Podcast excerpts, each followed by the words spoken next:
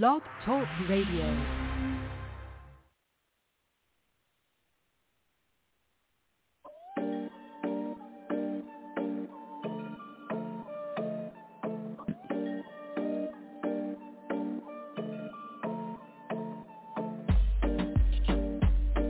After two weeks of coming up just short of victory, the Miami Hurricanes managed to fin- finish a single point ahead of the North Carolina State Wolfpack on Saturday night at Hard Rock Stadium.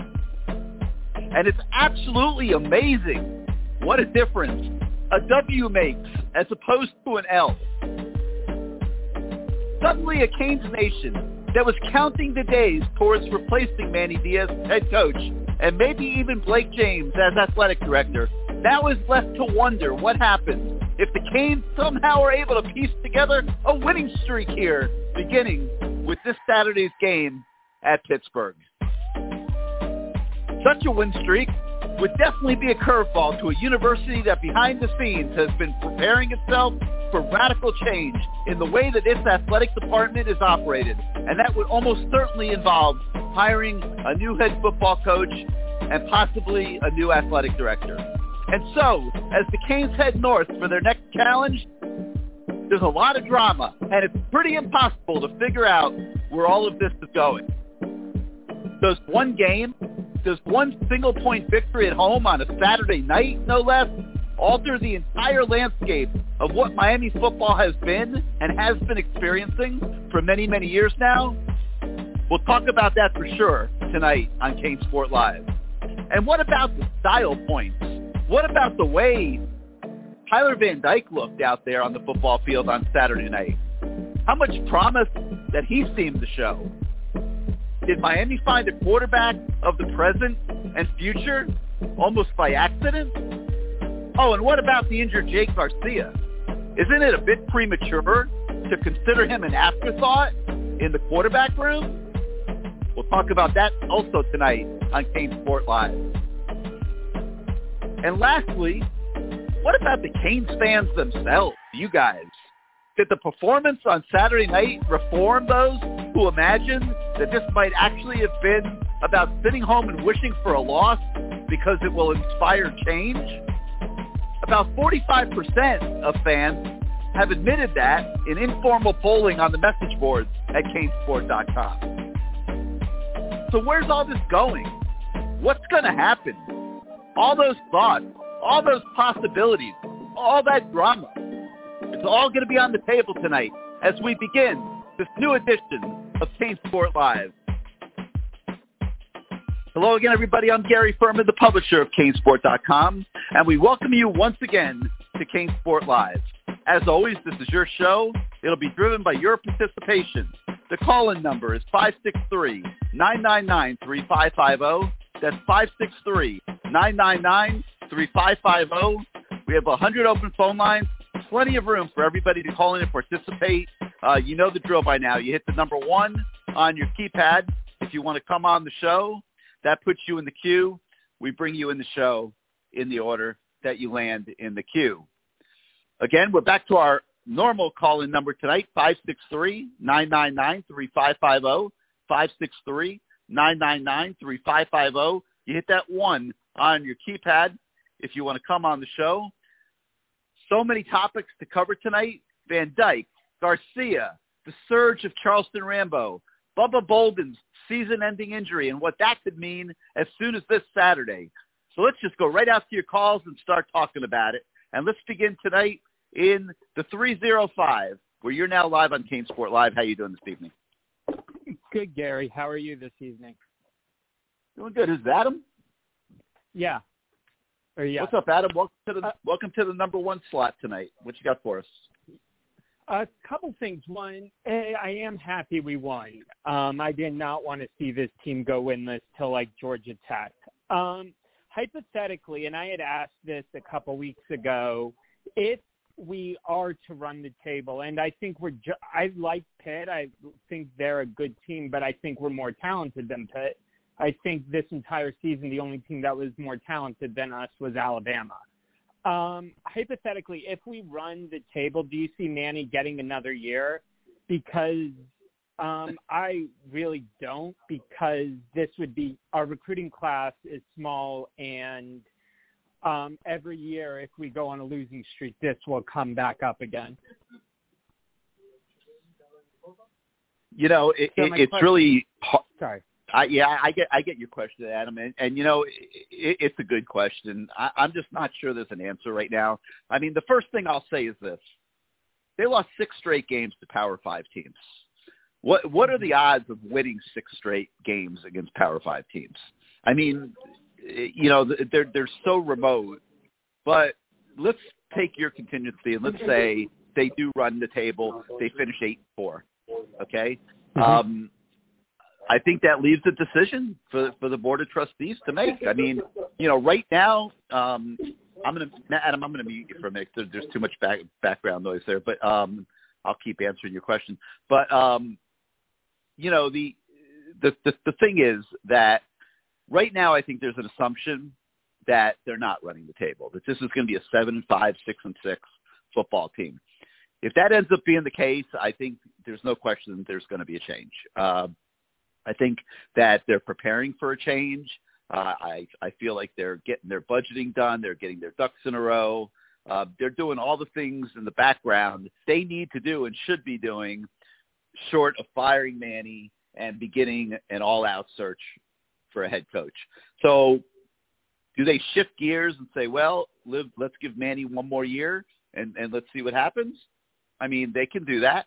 Um, maybe that depends on who they think might be available to them. I mean, that's certainly one consideration they could make. Uh, but you know, the thing is, it's like I think you only do that if you reasonably expect things to be different next year. Uh, is there any reason to believe that next year this program's going into Texas A&M and being competitive in that game? Uh, Clemson's struggling this year, so maybe there's a little bit more hope for a, a Clemson game next year. Uh, but I'm not sure after all these years of these type of seasons that there's a, re- a reason to expect that the program would be significantly different next year.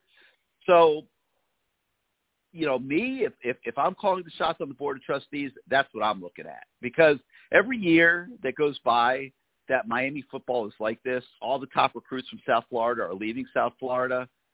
Um, and that the overall general program is a middle middle of the pack, non-relevant program in college football, you're probably going to pay for it for two years down the road. And I think we're seeing that. You know, the mistakes that were made three years ago, they're still paying for three years down, you know, down the road. So um, if I had to go to a betting window and make a bet on it, um, Adam, it would be that there will be a change uh, for all those reasons I just mentioned. But it's impossible Okay. to predict that as we sit here today totally definitively. Okay, and, and then a couple other things. Um, what was with Blake James's statement? I just thought that was really weird. Um, I would I would have not done that, and again, it just seemed weird. And he didn't invite like twenty four seven Sports. I don't know if he invited you to that press conference on Friday. I, first of all, no, that you're you're wrong. He this is who he invited. He invited Oh, the, the Miami. Herald. He, he he invited the Miami Herald. He invited ESPN, and he invited the Associated Press. And they were each Okay. individual phone calls that Blake made to those three people. And the intent of it was to get his message out on a national level. It was dumb. Number one, I agree, totally dumb. It was disrespectful to Manny Diaz.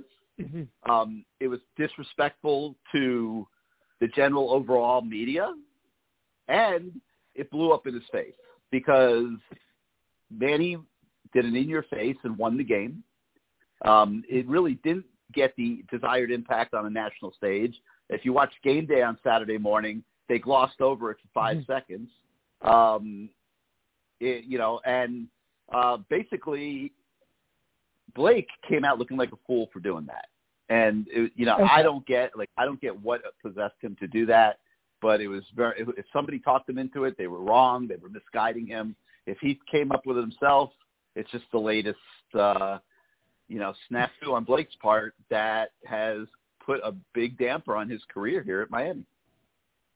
Okay, and um, I, I know recruiting. We're not even going to get into that till after something Manny. As I see thereafter some transfer portal guys. I heard a guy from Clemson thereafter. That was from twenty seven four seven, and then some a junior college kid from Syracuse. I know they want. Is there really any point of recruiting because Miami's not going to be able to get a Shemar Stewart, not with the, all this controversy or all this cloud, or even unfortunately Earl Little Jr. or um, Marvin Jones Jr. No, they're not getting anybody Your right thoughts? now. They're all they're they're they're all leaving right now. Uh, recruiting is no place. Now that said, they don't have a lot of spots this year, and there's Mm-hmm. still the transfer portal ahead for whoever's the coach. So I'm not really uh, personally very consumed with the recruiting class. I mean, I'm not worried about guys defecting. Um, you know, I I just I don't see a whole lot to you know fret over in terms of that. It's all going to work itself out uh, in in another month and a half or so. Uh, but right now, I, I would say recruiting is no place. Okay. And last thing, does Manny, I know he won't say it, but after what Texas Tech did today in firing Matt Wells after three years, does Manny, do you think Manny's aware that he's on a short leash or that Oh, of course, his seat is getting hot? Okay. of course he's aware. No, I don't. Yeah, of course. Okay. No, of course he is. Yeah. Wait, wait. You, think he doesn't live in a bubble? Are you kidding me, Manny's very well aware Well- of well, everything no. going, that's going on. Uh, no, like, um, I, I know Chris Grier doesn't think he's aware that his job is in jeopardy, and anybody who's watched the Dolphins know that it probably is. It should be, So I, I but that, you know, but that's a whole Okay. other subject, well, Adam. th- yeah, sorry for getting that in. Uh, well, thanks for taking my call, Gary. Have a great rest of the show. You got it, man. Have a great night. All right, five six three nine nine nine three five five zero five six three nine nine nine three five five zero. You hit the one on your keypad if you want to come on the show, and we're headed out now to the seven five seven. You're live on King. Live. How you doing tonight? I just be damned. Yeah, baby, the 305 ride or die. Yeah, my team won. Northwestern High School. I was at that game, and the Canes come through on Saturday, but the Dolphins messed it up on Sunday. But all that, forget all that. Hey, Gary, I heard your show this morning, buddy, and you was talking about that young boy, Dunson. Dunson, the corner? Ain't at the corner? Uh, the young boy, and his name's Dunson Marcus or Clark? Dyson or something like that? Huh? Oh, Isaiah, no, Isaiah Dunson. Yeah, Dunson. Uh, I know you said he couldn't play corner, but uh, let me tell you something. I seen the one play he They're got moving on. That was one. Uh, well, he was at corner. Now they moved him to safety. I got it. But you know, I'm gonna tell you, to me, who ain't no corner, and that's Stevenson. But they play him a little bit everywhere because in the Michigan game, Michigan State game, he got burned so much, I got tired. And I see they finally stopped letting him do punt return. Thank God for that. Not talking about the kid, but that's why Georgia didn't want to play corner. He was better at a safety as well. We look good. Um, what was up with that damn? Before the half, we sitting in the stadium. Okay, we got the ball. Two minutes left. Come on, let's get down the field. Let's get this first down. Third and one. What is this running up the middle? What the hell is wrong with Lasky? You keep running up the middle. Nine ain't but a buck fifty. He bad as a mug though, but he can't run up the middle. I think it might have been your Brown or the Cody or whoever ran up the middle. So then they get the ball go right down the field with 47 seconds left to score.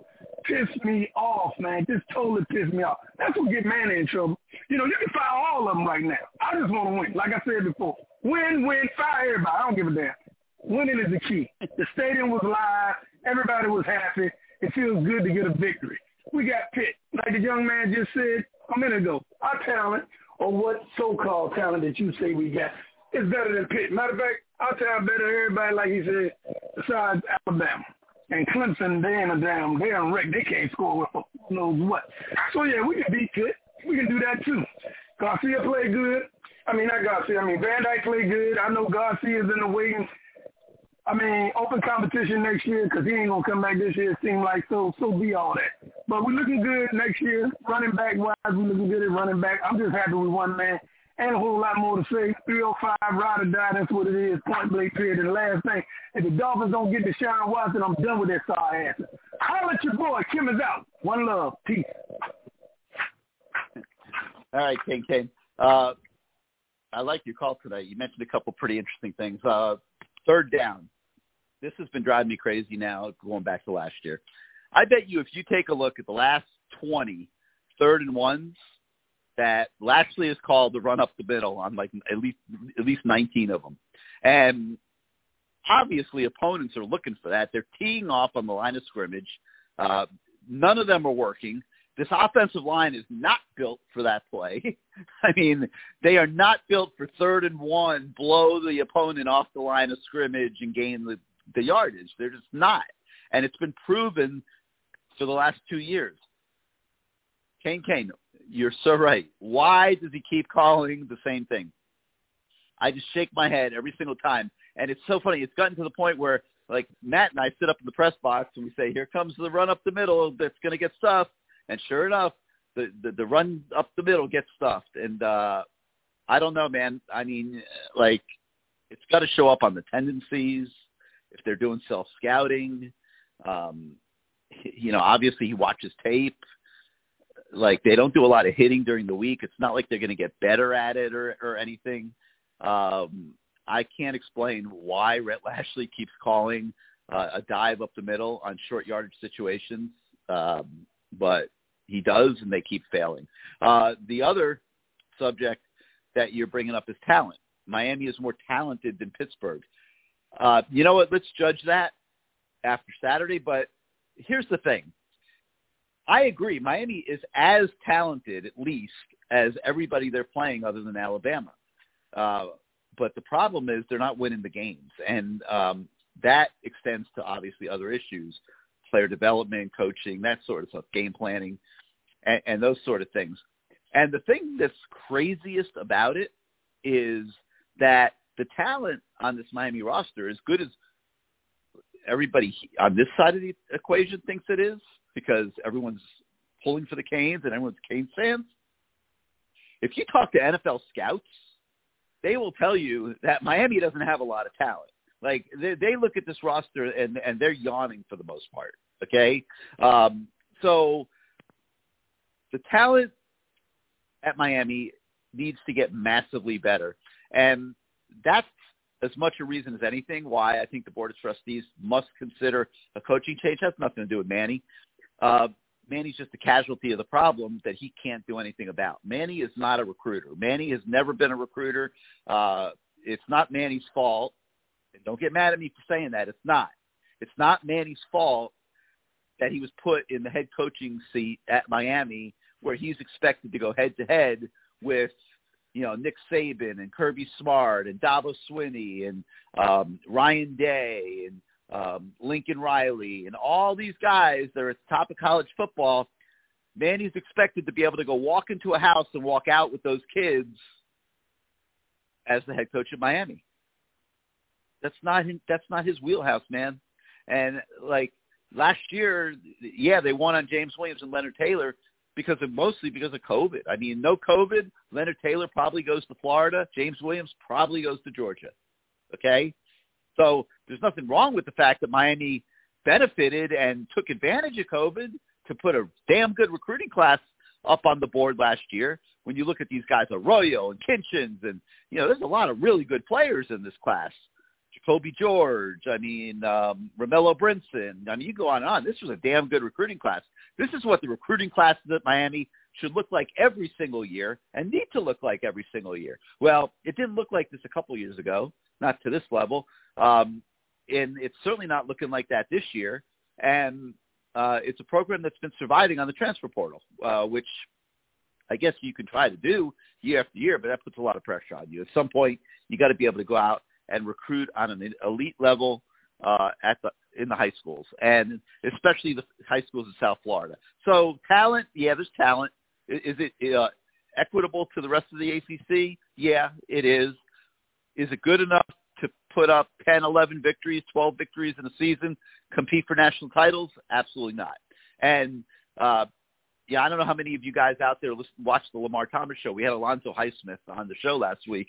I thought Alonzo made a great point. At Miami, it should be about national titles, period. That's what Miami should be talking about. Not winning the Coastal. Oh, can we get good enough to win the Coastal? It's not real hard to get good enough to win the Coastal, okay? The fact that Miami hasn't been winning the Coastal is shame on Miami. But um, Miami should be thinking about being an elite, relevant national program that contests for national titles, that gets to Charlotte on a regular basis, that gets in the playoff every every you know couple of years or whatever, and that should be the goal at Miami. And what the board of trustees and looking at this big picture that we've been talking about tonight, they have to evaluate can Manny Diaz take us there. Period. That should be the evaluation. And if the answer to that is no, Blake James made a mistake three years ago. We have an opportunity to correct that right now. Now is the time to do it.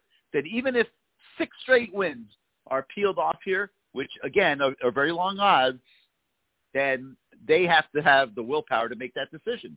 Um, if they don't, and they bring Manny back for another year, I'm guessing that next year would be very similar to this year. Um, know, that's just my thoughts on it. All right, five six three nine nine nine three five five zero. 563-999-3550. You hit the one on your keypad if you want to come on the show. Let's go out now to the 786. You're live on CaneSport Live. Gary, my friend, how are you? Hey, what's up, everything? How you doing, man? Doing well, doing well, doing well. Uh, Gary, there's been so much that you've uh, thrown at us here in a short amount of time. Uh, a lot of information, a lot of different angles, a lot of different um, storylines. But one thing that I, I, I want to go back to, if I can, if that's okay with you, is uh, yesterday at the press conference. Would you happen to have a clip of that audio with regards to your question yesterday with Manny? Do you not have it isolated now. Oh, I wish you did. Um, I I understand um, all that you've you've, you've uh, highlighted with regards to what Blake did. And this is just yet another example of his incompetence, him not understanding the big picture. And it's been consistent with football since the very beginning. I think Mark, when he hired Mark, I think that was such a situation in which the right people, uh, the right BOT members, the right former players, that group was able to bridge that gap with someone who really needed to stay retired, uh, or need, at least needed another year to at least to uh, to get his things together, so to speak, mentally, physically, emotionally, all those things.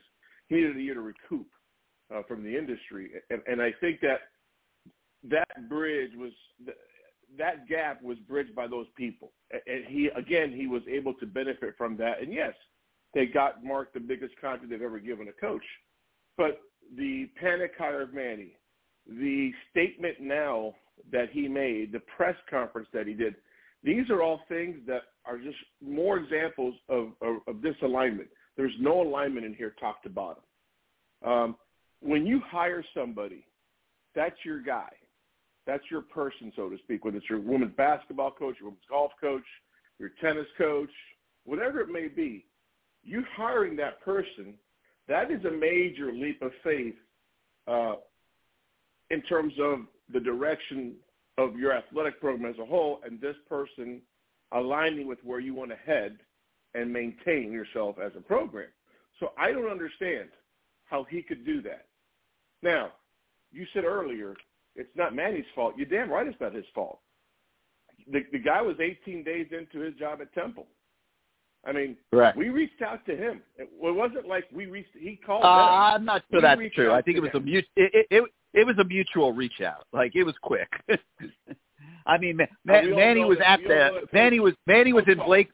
Wait a minute, everything, everything. Wait a minute, every Manny was in um, Blake's office at the Hecht Center. Uh, I believe within an hour of Mark Yeah, Richt yeah. resigning. But, but we also know that Mark did call Manny beforehand, and, Mark has shared that story that he did speak with him. If something does happen, you know, how are things going for you? That has been conveyed. That was on the ACC Network show two, two or three years ago. When Talking he get- talking when about Blake calling. story as to how things happened. Yeah. So it, I think pretty much you can't blame him for what's happened because he was not, he didn't possess the skills to ha- to be in this position. But he took the job anyway. And- And, and Gary, let's be honest, who here wouldn't take the job if it was offered to you? Everything. There's not you one day. No, there's not one day that I personally have ever blamed Manny. And you know, it's been a topic of debate on the message boards and stuff. You know, uh, I know Jay Collette and some of the others joke around or whatever that Gary says, don't blame Manny. I'm sincere in saying that. Um, I think Manny's doing the best he can. I think he's trying very hard. I I think that he was thrown into one of the toughest jobs in college football, and you know what a surprise. He, he's you know he hasn't he's he's he's kind of sunk in it. Like this job's brutal, man. I mean, you you you can't just get thrown into a job like this if you're not good enough to do it, and that's why so many. You know, you look at some of the guys that have failed, they that were handed the best rosters in college football.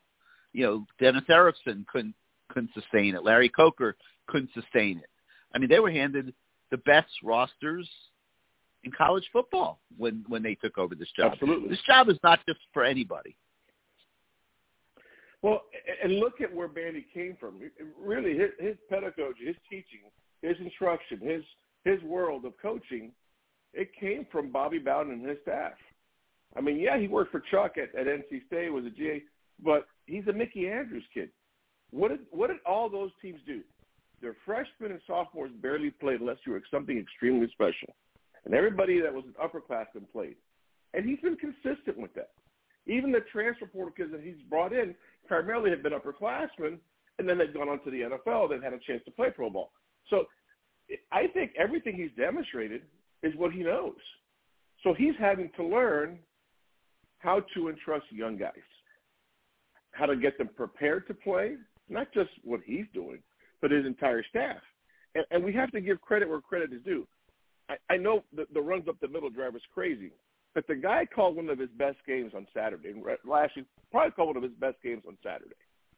Um, best game understanding of the year what sure, they yeah. were going to do, understanding what they were going to do to take away from TVD, and knowing what to do in that third and long, that took. I mean, that took major. You know what? And, and I think that's a result of the amount of growth we've seen in this kid since the Virginia game. He's gotten a little bit better and a little bit better, a little bit better. He's doing the little. His mechanics have gotten better as a quarterback as well. So we're seeing growth. We keep we always point out what horrible teachers these guys are, but let's acknowledge what is looking good because he is getting better. Now we could we might go to Pittsburgh this upcoming weekend and he's going to be beyond confused with a, a packed box that's loaded with a million games being played, pre-snap, et cetera, et cetera, et cetera. Yeah, he might really struggle really bad the first half or the entire game on Saturday. We don't know. But at least we have someone mentally that's not afraid of that moment. And I think that's something that also has to be attributed, not just the, to the persona of the kid and the willingness of the kid to get better, but there is somewhat of a culture in that quarterback room of guys getting better. And competition's there. So let's acknowledge that. The last thing I wanted to talk about is defensively. When we go, I think Manny said we, we had eight missed tackles. PFF has 14. Another service has 12. When you look at the last game that we played that way, we played against Virginia. We had a low amount of missed tackles as well. Both games happened home. Okay?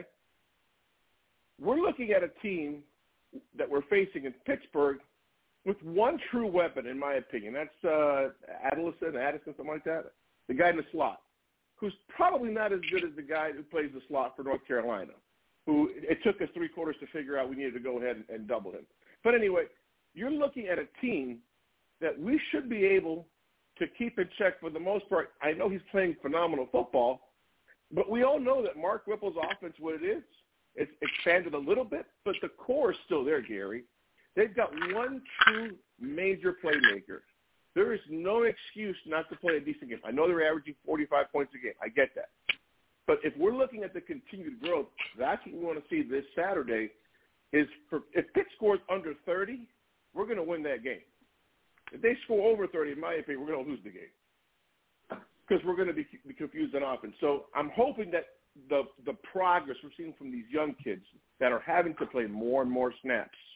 Now with the issue with Bubba that he's done, you know, who wants to start two freshman safeties? I mean, I get you. It's a concern. We might see some Gurvan Hall on Saturday. Might be.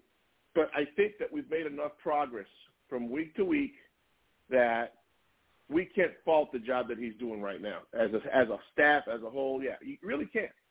And I understand we're a, a, a fumble away, a, a muff punt away, a helmet popping off. You know, but we're also a, freshman kicker who got hit on his kick and should have been called like it was against NC State from winning that game. You know, we're a couple of holding calls that weren't called against Carolina from win, possibly winning that game. At least a PI that we had in that second half. So we can go on and on debate things. The fact is, the kids are getting better. They haven't given up. They're even more engaged, I think, now. And I was really hoping to hear someone tell us this week that there was a little bit of a really competitive spirit, eh, that it was getting kind of uh, testy out there. Why? Because they're pushing each other a little bit more. So those are the things that hopefully we'll see, Gary. But I, I'm not going to go ahead and, and spend all that time and energy and effort into Firehand and Fireblade. Look, we all know what needs to be done. In the meantime, there's 85, 89 kids out there busting their ass. Let's have their back for once as a fan base. Because what he said yesterday, there is some relevance there, Gary. You don't have to go ahead and knock your own program when things are tough.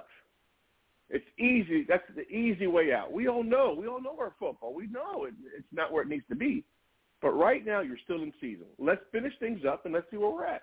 And if Blake is still here, great. If he's not, okay. If Manny's still here, it is what it is.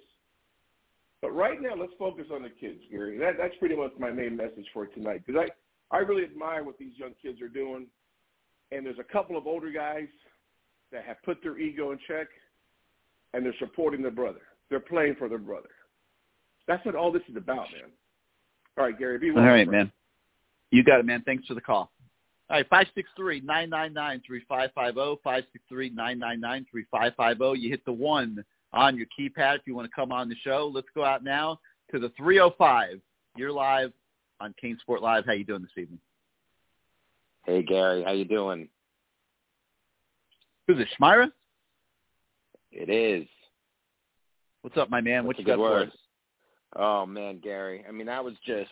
I mean, I'm sitting there in a stadium, probably 10% packed on Saturday night, watching a pathetic product on the field. And yes, I'm happy for the young kids, and I'm happy they got a win. Not really, because I just wanted them to play well and not win, and I just wish they would pull the ripcord on Manny already, just so you don't have that nervousness that if they get on a winning streak, because we already know what's going to happen, delaying the inevitable, whether it be this year or next. I mean, if they happen next year, I will not ever watch a game. It's just too much, It's just pathetic. I mean, the the bar is set now so low that we beat a depleted NC State team on Saturday night on our home field that couldn't even catch.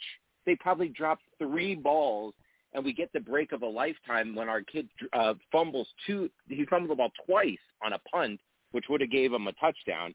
I mean, it, it's just terrible. I mean, I left in the third quarter. I just couldn't take it. We don't even value possessions. I mean, it's just. It, it, I, I'm sorry. It, this is just not if this is what the standards are at University of Miami now, it's just pathetic. I really can't take it. You left that game I, I in the third you, quarter? Yeah. You I mean, left Gary, in the third quarter? The started at 7. Hey, Gary, I've been going to games. I'm 41 years old now since for 39 years. I've been in every glory game in the Orange Bowl. I used to come home from college to watch every game.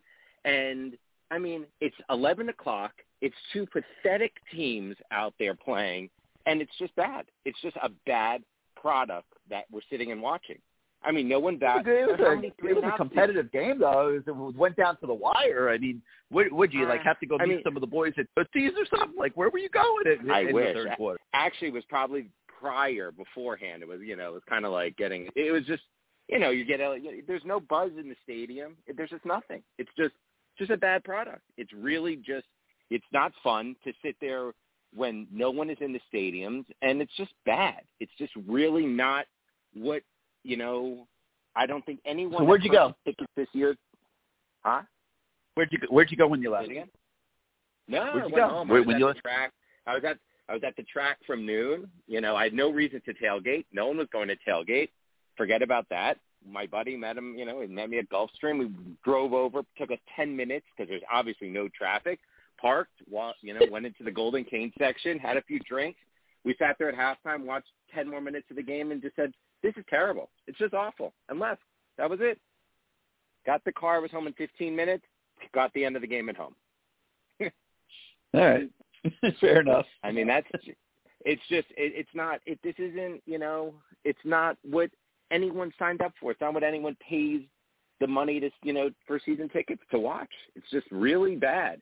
I mean, so now, so we beat an NC State team. I mean, we have, we of course we have more talent than them. I mean, I know we just got into the talent, how our talent is not actually that good. So now we play a Pittsburgh team. I mean, probably when you walk out to the field, of course they're better coached than us. I mean, any team is better coached than us, but we probably have equal to maybe a little less, you know, talent just because of a few injuries. But if you put us against any top 10 team, we're 21 point underdogs. So really, at the end of the day, where are we? We didn't get anywhere. We're the same as what we, you know, look at Alabama. No doubt. They're not that, really, and and and, and good, that's the truth. No, no matter what happens the rest of the way, that is a 100% the truth. Yeah. I mean, recruiting is, I mean, we're never going to get into that. A joke, and I see Manny put out some statement today that, you know, you're going to hit the portal. Yeah, we both know that's that's the cheap way of putting band-aids on a lot of big wounds. I mean, that- they're not going anywhere building a program like that, this transfer portal, building your your recruiting on that. I mean, we can't we, we, all the all the young young talent is out of here. Can't even talk to them. I mean, it, it's just I- they need to pull this band-aid quick. And i would so i would be able to enjoy watching the games and hope they win because i thought last week was probably the worst possible outcome ever. I mean it was terrible. Who, who wants that? To win by one point and now how you know you start the show that everyone starts oh are we going to go on a win streak? We're not going on a win streak. This team is just not a good product bad so I don't know. I had to get that off my chest. I've been sitting on for four days, you know, kind of just pissed off about it, and I just really just hope Pittsburgh just, you know, puts the misery to an end, and that we could just turn the corner, let all these young kids play. By the way, what happened to Al Blades? Is he? Is he even? I mean, he's hurt. Yeah, he's not healthy. he's hurt. yeah, I think he had a hernia or something like that. He's he's just he, he's not Oh, healthy. okay. You see, he, he'll he'll try to come back next year. Uh, yeah, I mean, by the way, they're much better with these. With I mean, that that Kam Kinchens tackle, which I watched at home, by the way, was a great tackle. I, there's no way any of our other starting that kid. safeties from the beginning of the year make that tackle. Um, I love that mean, just, yeah, he's good. How about the the Rooster guy? I mean, he's great. He's not Great. in between the, the the tackle. I mean, he'll wear down as the year goes on if they don't start giving Yeah, he's someone. he, he's know, not he's not a 26 touch a game guy. I don't think. No, but that's Yeah. way too much. But it took Cam Harris. Unfortunately, I, I never like to see injuries from anyone. Cam Harris blowing his knees out, blowing his knee out for to get this kid. I know he was suspended, but I mean, this kid is so much more dynamic and at least has a potential to break big plays. I mean, the kid's good. He's really good. yeah, You know, I, I don't I think agree. they're using him. They're overusing him, but you know, whatever. But I don't know, Gary. You know my feelings on this. I just hope that they just pull this quickly, and then I could just enjoy the end of the year and look forward to the off season. So you could uh give us all your intake on who the next coach is going to be, and we already yeah. know I who don't we want. I don't but, think uh, it's getting pulled quickly, Schmeier. I don't think it's getting pulled quickly. I could be wrong. We'll see. Well, well here's why. Is it wrong? Because, but like, what what they don't Why? need to do it because they don't need to. They don't need to. Like they don't need to go through all that, name an interim coach, and put the kids through all that upheaval and everything else. They don't need to do it because they can wait till the end of November. Uh, they can tell Manny he's relieved of his duties at the end of November, and they can a day or two later name a new coach. Like they can do all the work in the background right now. Like there's no this isn't like the NFL where you know where there's tampering. Uh, you know where you're going to get get get arrested for tampering stuff like that. Like they can do all the work they need to do through back channels behind the scenes. Like they they don't have to fire Manny to do that. So I don't I, I don't I don't know that they're not going. to I think they're going to let him finish the year. Personally, we'll see what happens. Yeah, I, I no, I, I guess I, you know you, you do. That does actually make sense, but it's just at the end of the day, you just want to know that they're the brighter days are ahead. And I, I Yeah, but you're not going to be able to name a coach anyway, Schmeier. You you can't name a coach. No, no, I- mean, you have to I you, you have to assume that the coach that you're going to name is coaching another school right now. They're like in the middle of the, 100%. it's still the middle of the season. You can't name a coach till after the after the regular season ends, or maybe even into the first week of December after the conference title games, depending on who it is. So, can I ask you a question? What what what was what was the motivation for LSU pulling the trigger so quickly, and for Texas Tech doing it yesterday? Which you know, just or for even how about this for for USC? Add them to this. Why it- why did they pull the you know, and why can't we? USC. You know, I'm not really sure. I can't really comment on USC. I don't know. Right. Um, you know, LSU, they're letting them finish the year anyway. Um, Right. you know, I, I you know, so I mean, you know, maybe there's a scenario like that that we see where they say, okay, man you could finish the year, but we're going to make a change. But if it, you know, they're not going to do it if he keeps winning games. So we'll see. Oh God! we'll see what happens please, Saturday. I really if don't they, want that. If if yeah. if they're going to do it, they would do it Saturday after a potential loss at Pittsburgh. But if there's a win at Pittsburgh, they're not going to do it. I don't think. Please. So we'll see. Oh God, it'd be so bad. Just pull it. Please end it. All right, Gary.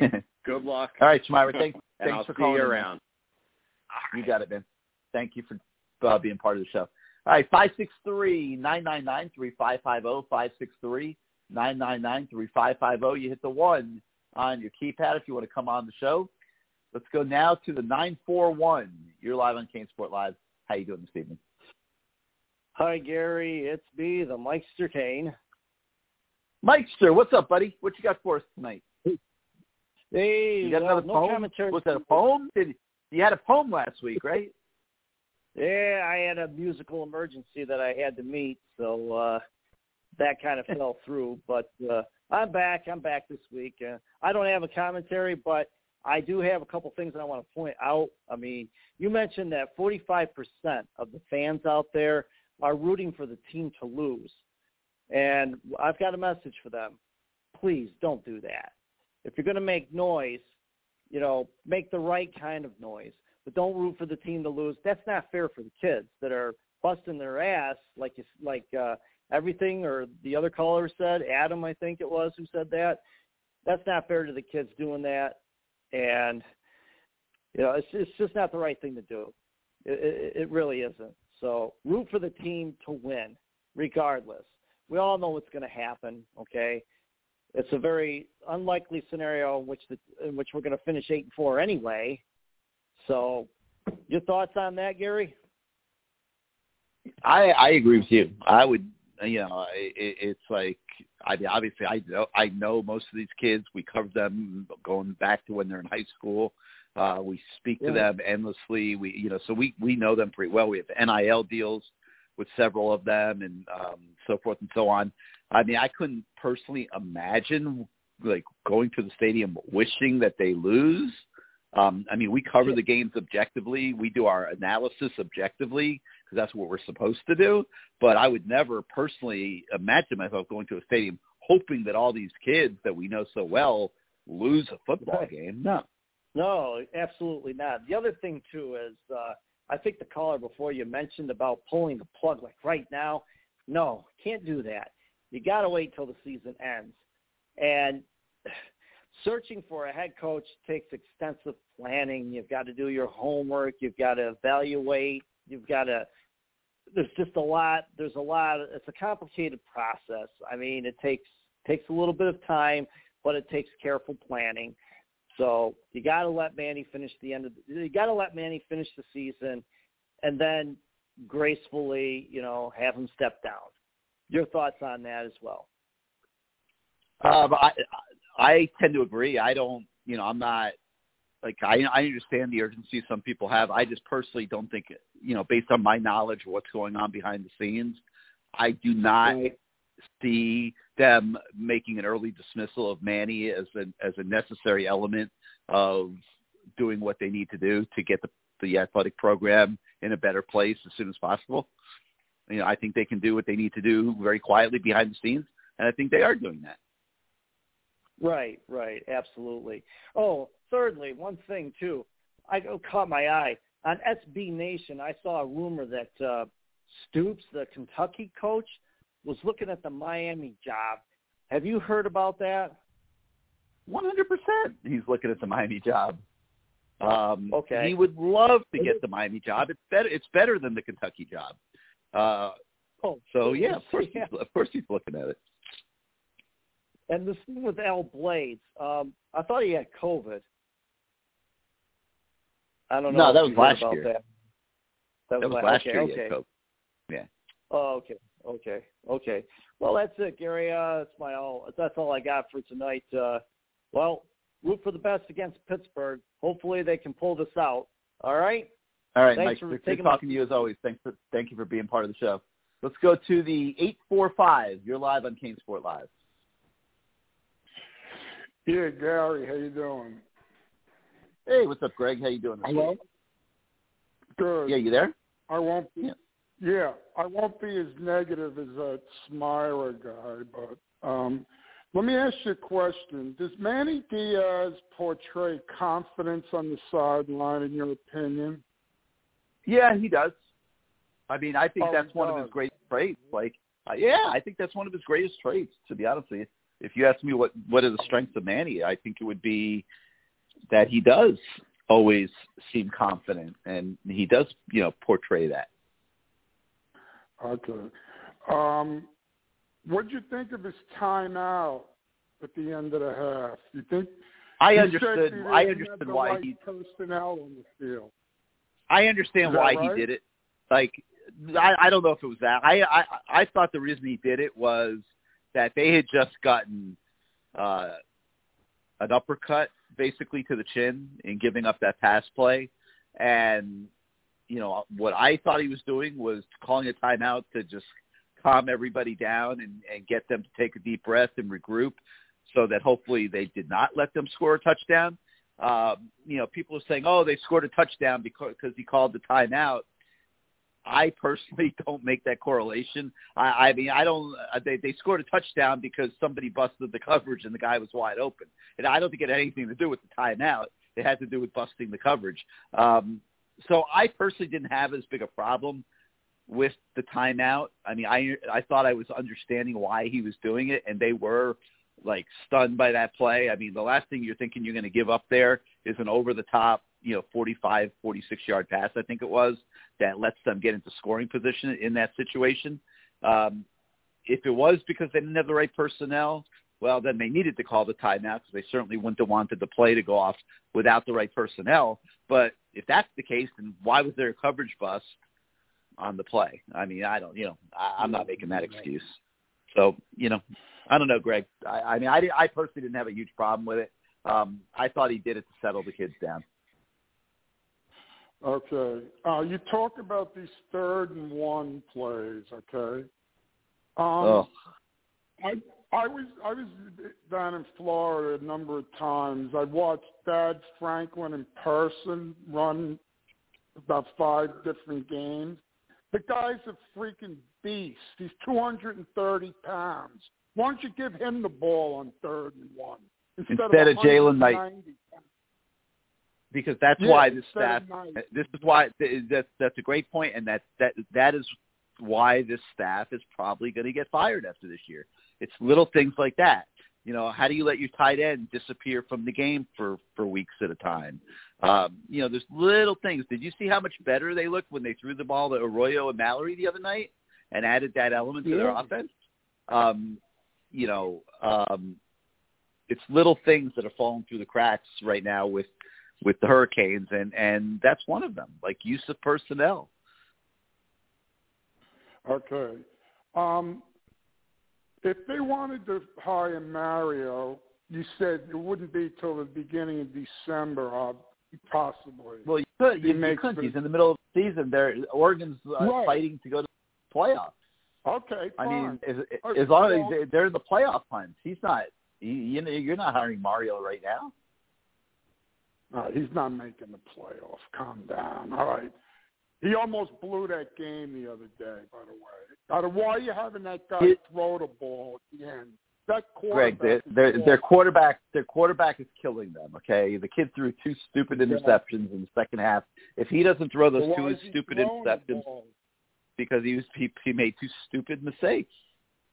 They win that game going away if he doesn't make those two stupid plays. Yeah. Um, same thing with the game they lost at Stanford. I mean, they just they gave the you know it, stuff happens, man. You lose sometimes, but Oregon's a good team. Are they a playoff team this year? I'm not sure about that. Um, but would it be so stunning if they ran the table with the rest of their Pac-12 schedule? The Pac-12 is just like the ACC. Okay. Let's just say Mario plays in his conference game.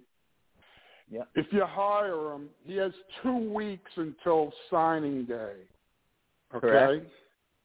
What Correct. is he That's- going to That's do? probably that's probably when it would happen if it happens. Okay. So we've got two weeks to recruit. Yeah. Okay. And we have eight players in the class right now. He may not even want some of these people. in Correct. the class. Correct. So you have 86 Okay, players on the team now. 50 of them are freshmen. There's not a good. The the classes are not equal. It's crazy. You got 50 Okay, here's what I players. think we- what is going to happen in three years when everyone leaves at the same time? The team's Okay, going to suck. it- All right, Greg, listen. If if that is what happens down the road, and he is the guy that they end up able to, if they're able to get him to do it, and that's going to be a monumental task, but I don't think it's insurmountable. But it's gonna it's gonna it's gonna you know take the University of Miami doing some real, real work, unlike anything they've ever done in their lives. Okay. Um, I think what would happen is a couple things. I think number one, you have a you would be hiring a coach who has been recruiting pretty much a, a large number of top players around the country. All those guys that he's been recruiting, that he's built relationships with over the last year or two, suddenly become on the table for Miami. Um, some of them may or may not have official visits left. You know, maybe they take unofficials. You know, whatever. You also can try to talk guys into waiting and not signing on signing day. There's nothing that says somebody has to sign on the early signing day. So the guys that you really, really want, if there's not enough time for them to visit, you just get them to delay their their signing and visit in January. Um, if they're really good players, it's not like everyone's pulling their offers off the table. So, you know, there's a lot of ways this could play out, Greg. Um, you know, and then of course there's the transfer portal. Right. My quick last point. Do me a favor. Tell your boy Lee Sterling to pick his game up a little. He was one and four this week on his picks. All right. Have a good day. and what were you, Greg? I, I don't was know. your rec- what was your listened to a record this week? them. What? What was your record this week? Did you make picks? But it wasn't good. It wasn't good. I listened to him. All right. Have a good day. Is do you listen to him regularly? Uh, you, Actually, did you listen to him before he started doing the show with us? oh no, yeah, I've heard. I know he's good. I'm I'm busting your balls. I'm kidding. Oh, I don't know. I, it, it, I mean, it's, no, no, no. I, I'm just saying, had you followed his Air picks, last week, and he bet against Miami. Whatever, whatever. Have a good day. all right, Greg. yeah, Lee, Lee can't win when it comes to the Hurricanes. Uh, often seems to be on the wrong end of the uh, stick on that front. All right, 563-999-3550, 563-999-3550. You hit the one on your keypad if you want to come on the show. We're heading into hour number two here, moving right along. Taking some heat on the message boards today. Some people think that some of our callers go on too long. So uh, trying to keep things moving pretty well. Um, I think we're doing that. We're uh, getting ready to go here to our, uh, I think, eighth caller of the night. So let's do it. Let's go out to the 770. You're live on CaneSport Live. How you doing tonight? Gary, I'm doing good. What's going on? Doing good. Who's this? It's Steven in Atlanta. Oh, Steve. Yeah, yeah, yeah. What's up, Steve? How you been, man? I'm good. How about you? Doing good, man. Doing good. Talk to us. What you got? I got um let's start with Manny Diaz here. I think he should be out the door. He should have been he should have been gone after that FIU loss, if you ask me. So any any minute he's around the program, the program is going backwards. That's the way I feel. That's just me. I can't speak for everybody. Everybody, every fan speaks for himself.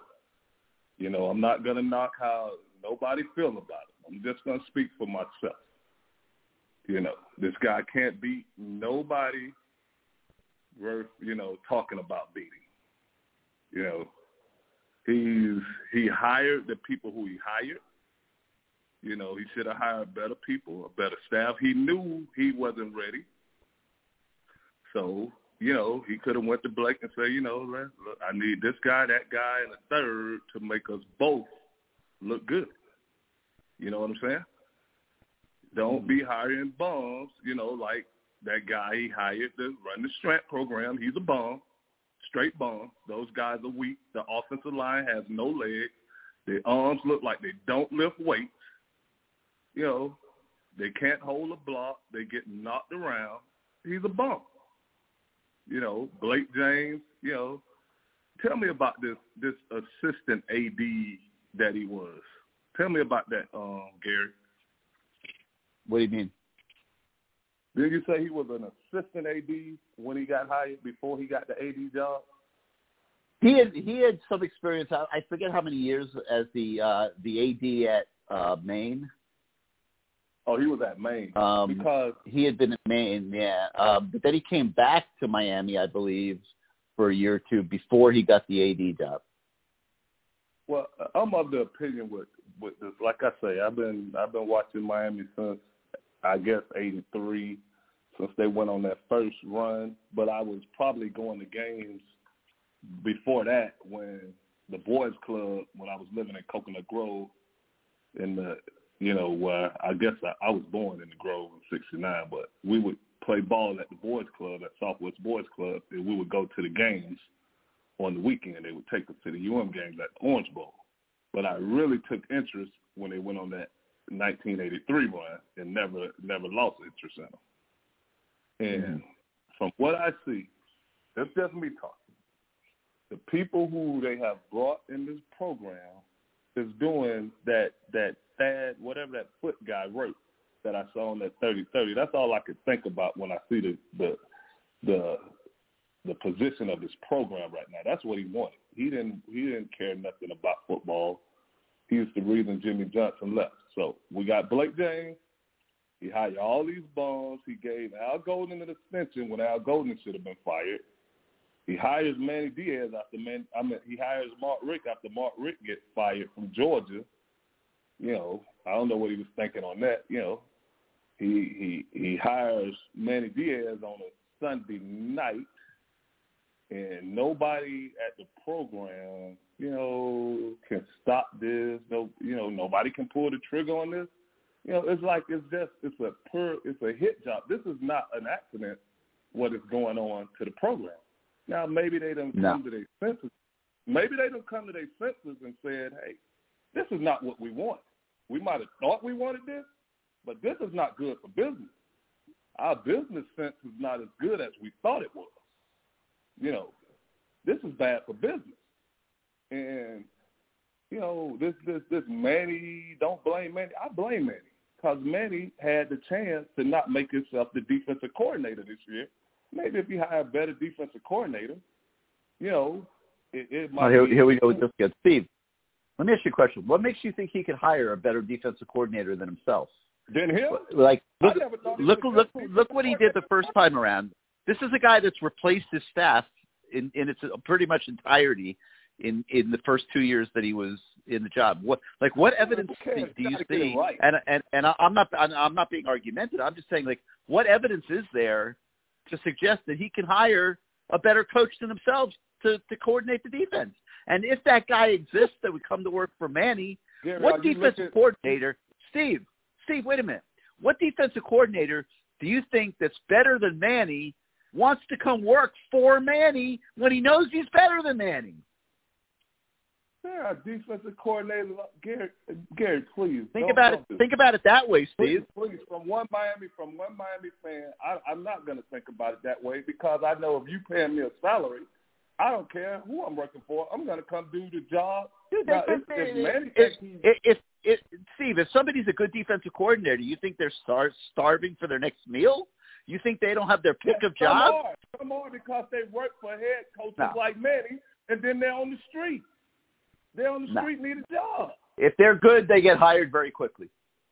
Well, that look, look, look. If if the UM would have paid somebody some money to come help Manny out, and Manny would have stepped aside and put his ego aside and put the program first, and not himself, he might Steve, not be on he did that. seat. He No, did he that. Have you heard of a Have you heard of a guy named Blake Baker? Blake Baker? He was a bum. He was for Oh, but he was the guy that Manny hired to be defensive coordinator. Yeah, because he was uh, he was beneath Manny. Man. had an open slate. Manny Manny got the job at Miami. He had an open slate.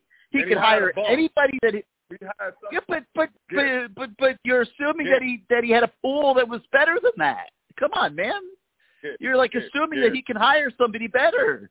The evidence is there. He can. I, Garrett, it ain't no evidence that he can't. It ain't no evidence that he could. We don't know what he could have did because we'll never know. But you can't say he could have. You can't say he couldn't. Did he? Did he come tell you that? But let's move on. Steve, I Let's said. Steve, I said this two years ago. I I said two years ago that Manny was going to have a hard time putting the staff together because look, look, the that that the mo- the guys that were out there that are better than Manny know they're better than Manny and they're not coming to work for Manny, and that's Manny's problem. He he he he got Rhett Lashlee, and you can argue all day how good or bad Rhett Lashlee is. Sometimes he's good, sometimes he's bad. Um, he's okay, but they lucked into that one. The timing was right. Lashlee needed a needed a better platform for himself. He's trying to be a head coach. So he and Manny got together and they did a deal. But But you know, I mean, hiring coaches has not been an easy thing for Manny. Uh, well, look, look, look. Blake James, you know, he he hired this guy on a Sunday for whatever reason. Correct. I I, I have I have my Without any thought, without any thought, Steve, to the things that we're talking about right now. I, And that's you know, why it was I- athletic director mal. That's why it was athletic director malpractice. The first I'm glad to question, hear you say- the first question, Steve, that should have been asked on that Sunday: What kind of staff can you put together if I give you this job?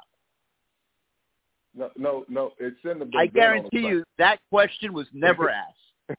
It shouldn't have been done on the Sunday. He was hiring Manny. He was already hiring Manny when when when Mark.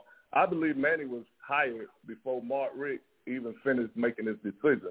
When he knew What? Mark Richt, Yeah. I, I'm, I'm just, What- it's just my thought. It's just my thought. What But what what is the greatest need, Steve, of your of this program, Blake James, as you're making this decision? What is the greatest need of this program? Oh, you mean it's recruiting on an elite level? Okay, Manny, who- have you recruited at an elite level before in your coaching career ever?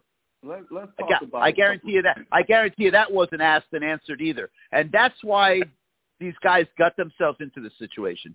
Manny I'm gonna try to was get- in the perfect place. Manny was in the perfect place, Steve. He was going to Temple. He got his breakthrough. He That was a breakthrough for him. He gets to go to Temple.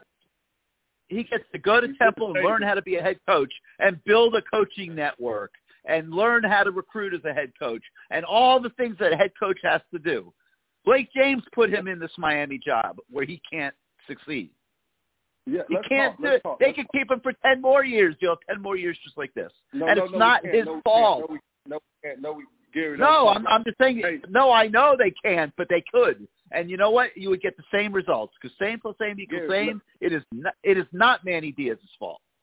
Let's talk because I'm on the clock. Give me two more minutes. Let's let's talk about competition. You say they was competitive. Look, anytime you got two sorry teams that are poorly, you know, one that's poorly coached, one that is less talent and and and better coach, it's gonna look competitive. You know, you got the Dolphins versus Jacksonville. That looked like a competitive game, but they was the worst in the NFL. You get what I'm saying? You, I do. You, you know, I, and I agree. And I agree with you. you're going to have that when you got a, a, a poorly coached team with a lot of talent and a team with less talent but is well coached. So you're gonna you're gonna see that. So all those games are gonna look competitive. What makes me sick is the media down there in Miami that let Manny like he's some type of damn Jimmy Johnson run to the mic. Nobody ever challenged him on the bull crap that he spits out of his mouth. I mean, he talks so much buffoonery that is, is, is senseless, and nobody like coach. You, you, it's you. You know, you're the problem. He blames everybody except himself. You know, you're not, you're not, you're not a great coach. You're not getting it done, buddy. Quit, quit skating. Yeah, but he's he's not, he's not standing up there, Steve, and saying I'm not a great coach. I mean, that's not happening. Huh? Yeah, well, He's not gonna well, he- stand up there and say, "I'm not a great coach." That's not he happening. could stand to the mic and say, "I'm doing. what I need to do." Uh, he could say, "I need to do better every week. Every week, is, is, the coach has got to do better." You know, if you hear Nick Saban can win a ball game, but he will step to the mic and, and address his bad points. Well, we need to coach better on that situation, this situation. You know, Manny always scapegoating his quarterback. It's so it's so refreshing to see that it wasn't the quarterback. It wasn't our past quarterback. Even looking at um the quarterback we got now, he could be better, but that offense, I keep telling you guys, lastly, I think that guy get two checks. That's all I'm to say about that.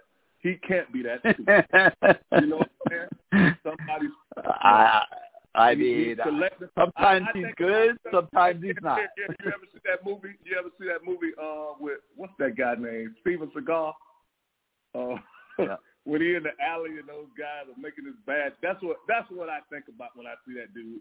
Cause some of the stuff like like that guy said about Thad Franklin and, and those running backs, our running back should be catching the ball out the backfield down the field at least 15 to 20 times a game. How many times do Alabama throw the ball to their running back a game? I I don't know. I don't have a count on that, but I'll tell you one thing: every time they throw a swing pass to Jalen Knight, it seems to be a winning play, man. It don't it don't matter. Remember what you call him last year in that game when when when when when the coach came in and hit him down the field, the one who just ruined his knee. He caught that pass over over the um, over his head in the comeback in the game against Oklahoma, was it Oklahoma State, whoever we played in that bowl game. Uh-huh. It was the other running back. Those boys can catch the ball down the field, but we refuse to throw it. We refuse to throw the ball to the tight end, but once or twice a game. This guy is sabotaging the program, and it's going to hurt us in recruiting. So all of these mm-hmm. guys, they need to go fast I would take Manny being labeled. I would take him gone right now. You know, the, whoever comes in, but they ain't gonna let him go because for whatever reason. But he needs to be marked as exit, stage right, so the recruits can know there's gonna be change, and he shouldn't be allowed to talk to any recruits. Do them like they did Randy. Randy, when did they fire Randy Shannon? Was it at the end of the year? It's at the end of the year, yeah. The last game after summer, yeah. did they let they they made Randy they made Randy catch the jitney on him. They told Randy he couldn't come no. back to the school.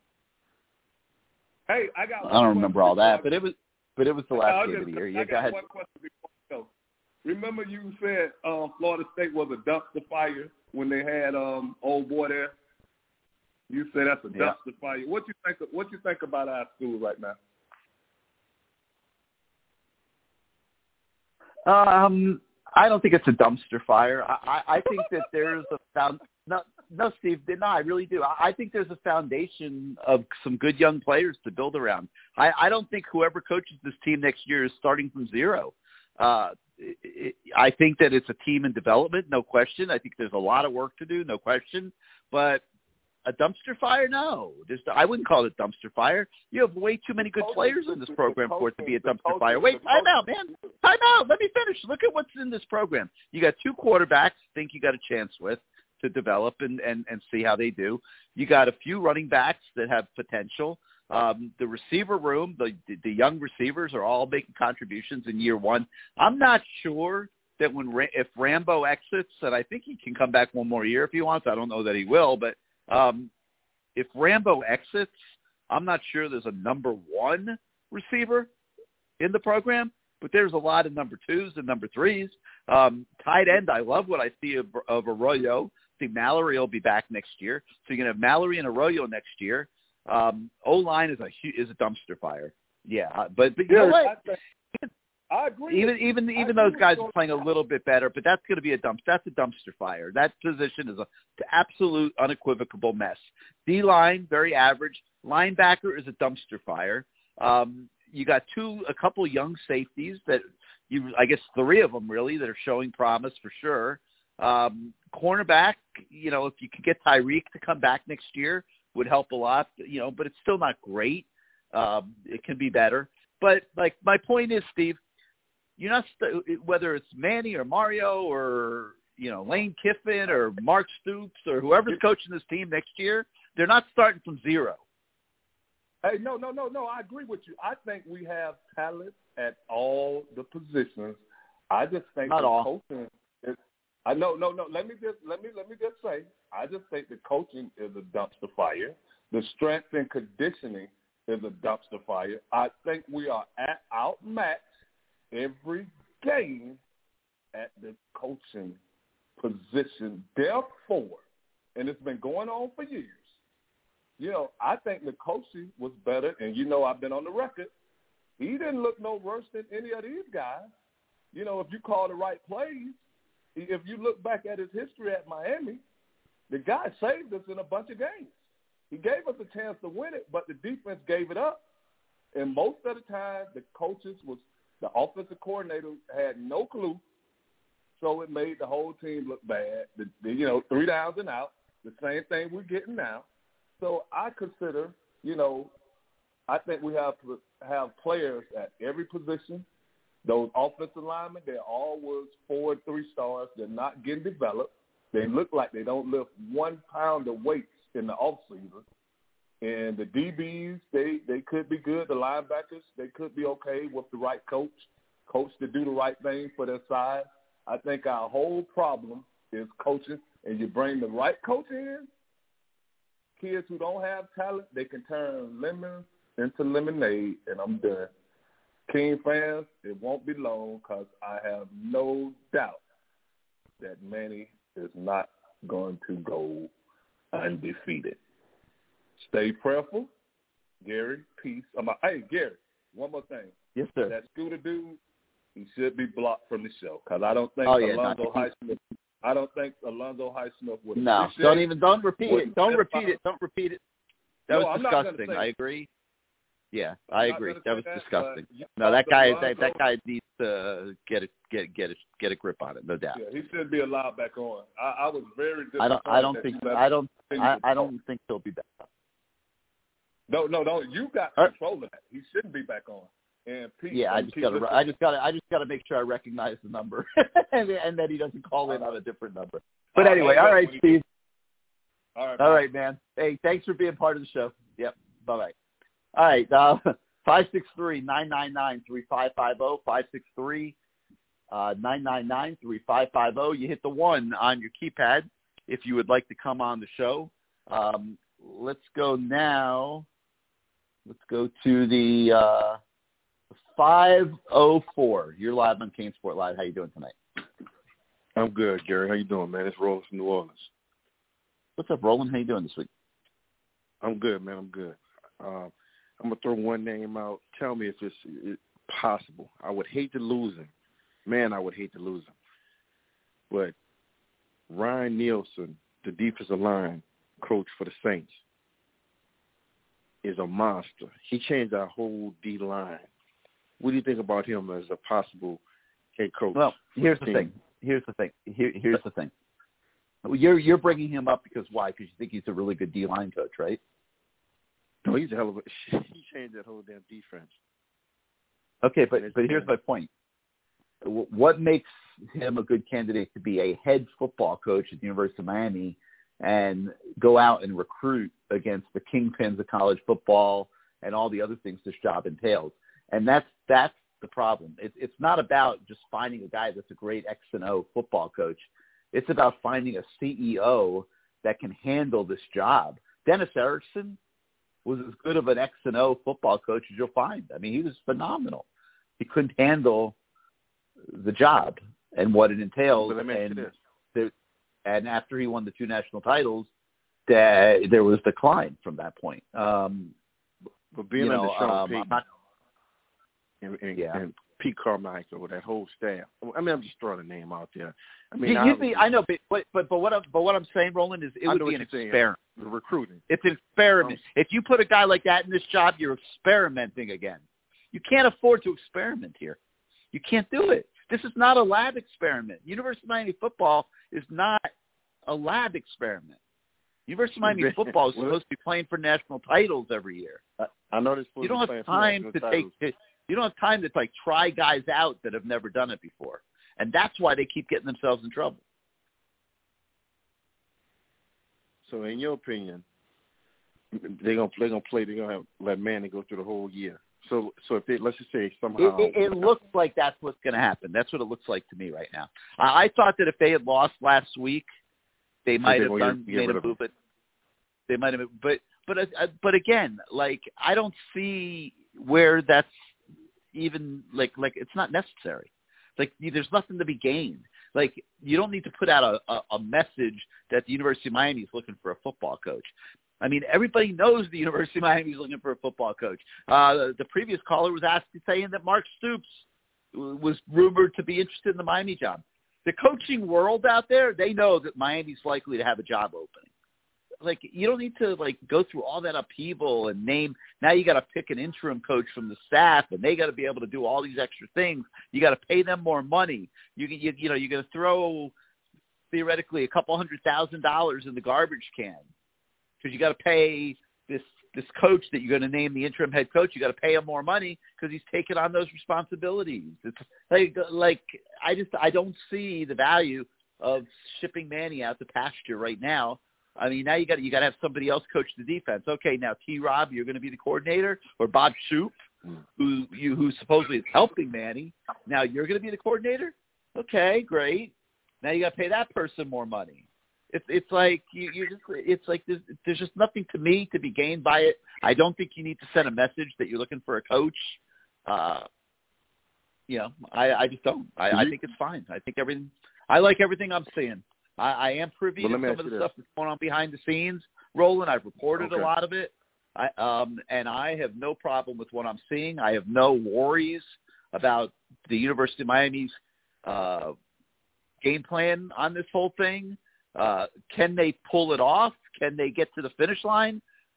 That remains a question, of course, until they do it. Can they get Alonzo? But I don't think Alonzo that, I, I don't man? think they have to fire Manny. I really don't. I don't think they have to fire him right now. Why? They, I don't think they gain anything. Let me well, let, let me ask you this final question, um, and then you go go to somebody else. 'cause I know everybody's people calling in. If you had to put a gauge on, I know it's tough. What's the percentage you think that we we go into 2022 with Alonzo Highsmith over operations? You know, you can put me on hold. Roland, I think there's a great chance of of That's that. That's that's a, But but that, but that right but, there. but but I, I I think that the first question that they have to answer is who's the athletic director going to be? Is it going to be Blake James? Is it not going to be Blake James? If it's not going to be Blake James, who's it going to be? Um, and then be, and once you until you answer that question, I don't think you get to Alonzo. I have heard that there are some people that want to consider Alonzo for athletic director um, be- out there. Now, I you know, I mean, you'd have to have some really good administrators.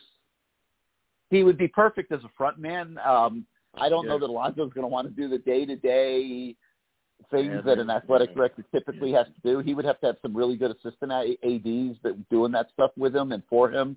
Uh, but Yeah. as a leader of the athletic department, as a guy that every day would make everybody accountable for their jobs, would would unquestionably deliver the message of what the standards are in the athletic department, what they and what they ought to be. Alonzo absolutely would do that. He let me tell you what Alonzo would be to Miami. He would be Ozzie Newsome with Baltimore Ravens have, equivalent to the University of Miami. That's what that's the impact it would be. That that would be the Yeah, you just got to have you have to have the right people underneath them working That's true. alongside them to help them help them with all the administrative stuff. Yep. Well, man, just keep me on hold, man. Appreciate it. All right, Roland. Yep, you got it. Thanks for being part of the show. 563-999-3550, 563-999-3550. You hit the one on your keypad if you would like to come on the show. Let's go out to the seven two seven. You're live on CaneSport Live. Hey Gary, it's Jake from St. Pete. How you doing? What, what's up, Jake? How you doing this week? Doing good, doing good. Um, Blake James, what a fucking weasel. That's all I gotta say. What a weasel. How can they keep him at this point? Who is going that stunt he I mean all he had to do was probably just shut his damn mouth and he would have flown under the radar. And this weasel goes out and throws Manny under the bus, who he is solely responsible for.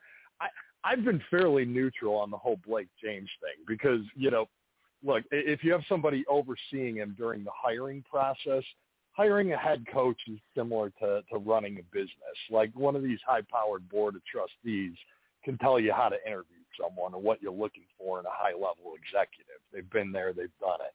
You can, you know, you can manage that process. But this weasel coming out and throwing Manny right under the bus, like, you know, everyone knows he's probably a dead man walking, but to to do something like that, who in the world is going to want to come work for that scumbag? Like that's just that blows my mind. What what the hell he was thinking, and that's how clueless this guy is. Because like, what did he think he was going to accomplish? Like, oh, everyone's going to think I'm some genius. I got out in front of this after I caused this. It's just mind-boggling.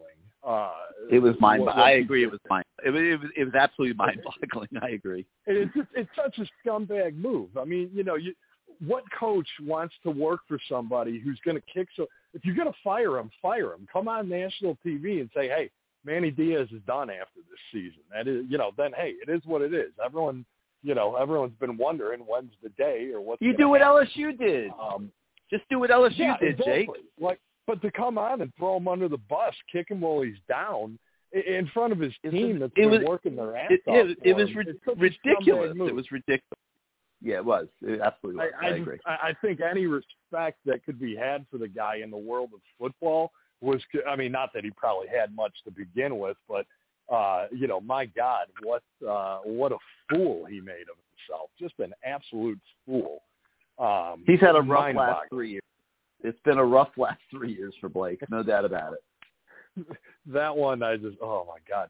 Um, question for you. Uh, You know, so I, I, I, last week I was fuming mad about Manny Diaz. I still don't want him back, but the one thing I, you know, you keep saying that, uh, um, you know, it's impossible to think that they could ramble off, you know, six wins or whatnot in a row. I didn't say it's impossible. They won I don't think eight it of their impo- first I don't think it's impossible. I'm not season. overwhelmed by any of these teams. No, I mean that like this is obviously going to. But if they win this weekend, it's pretty likely.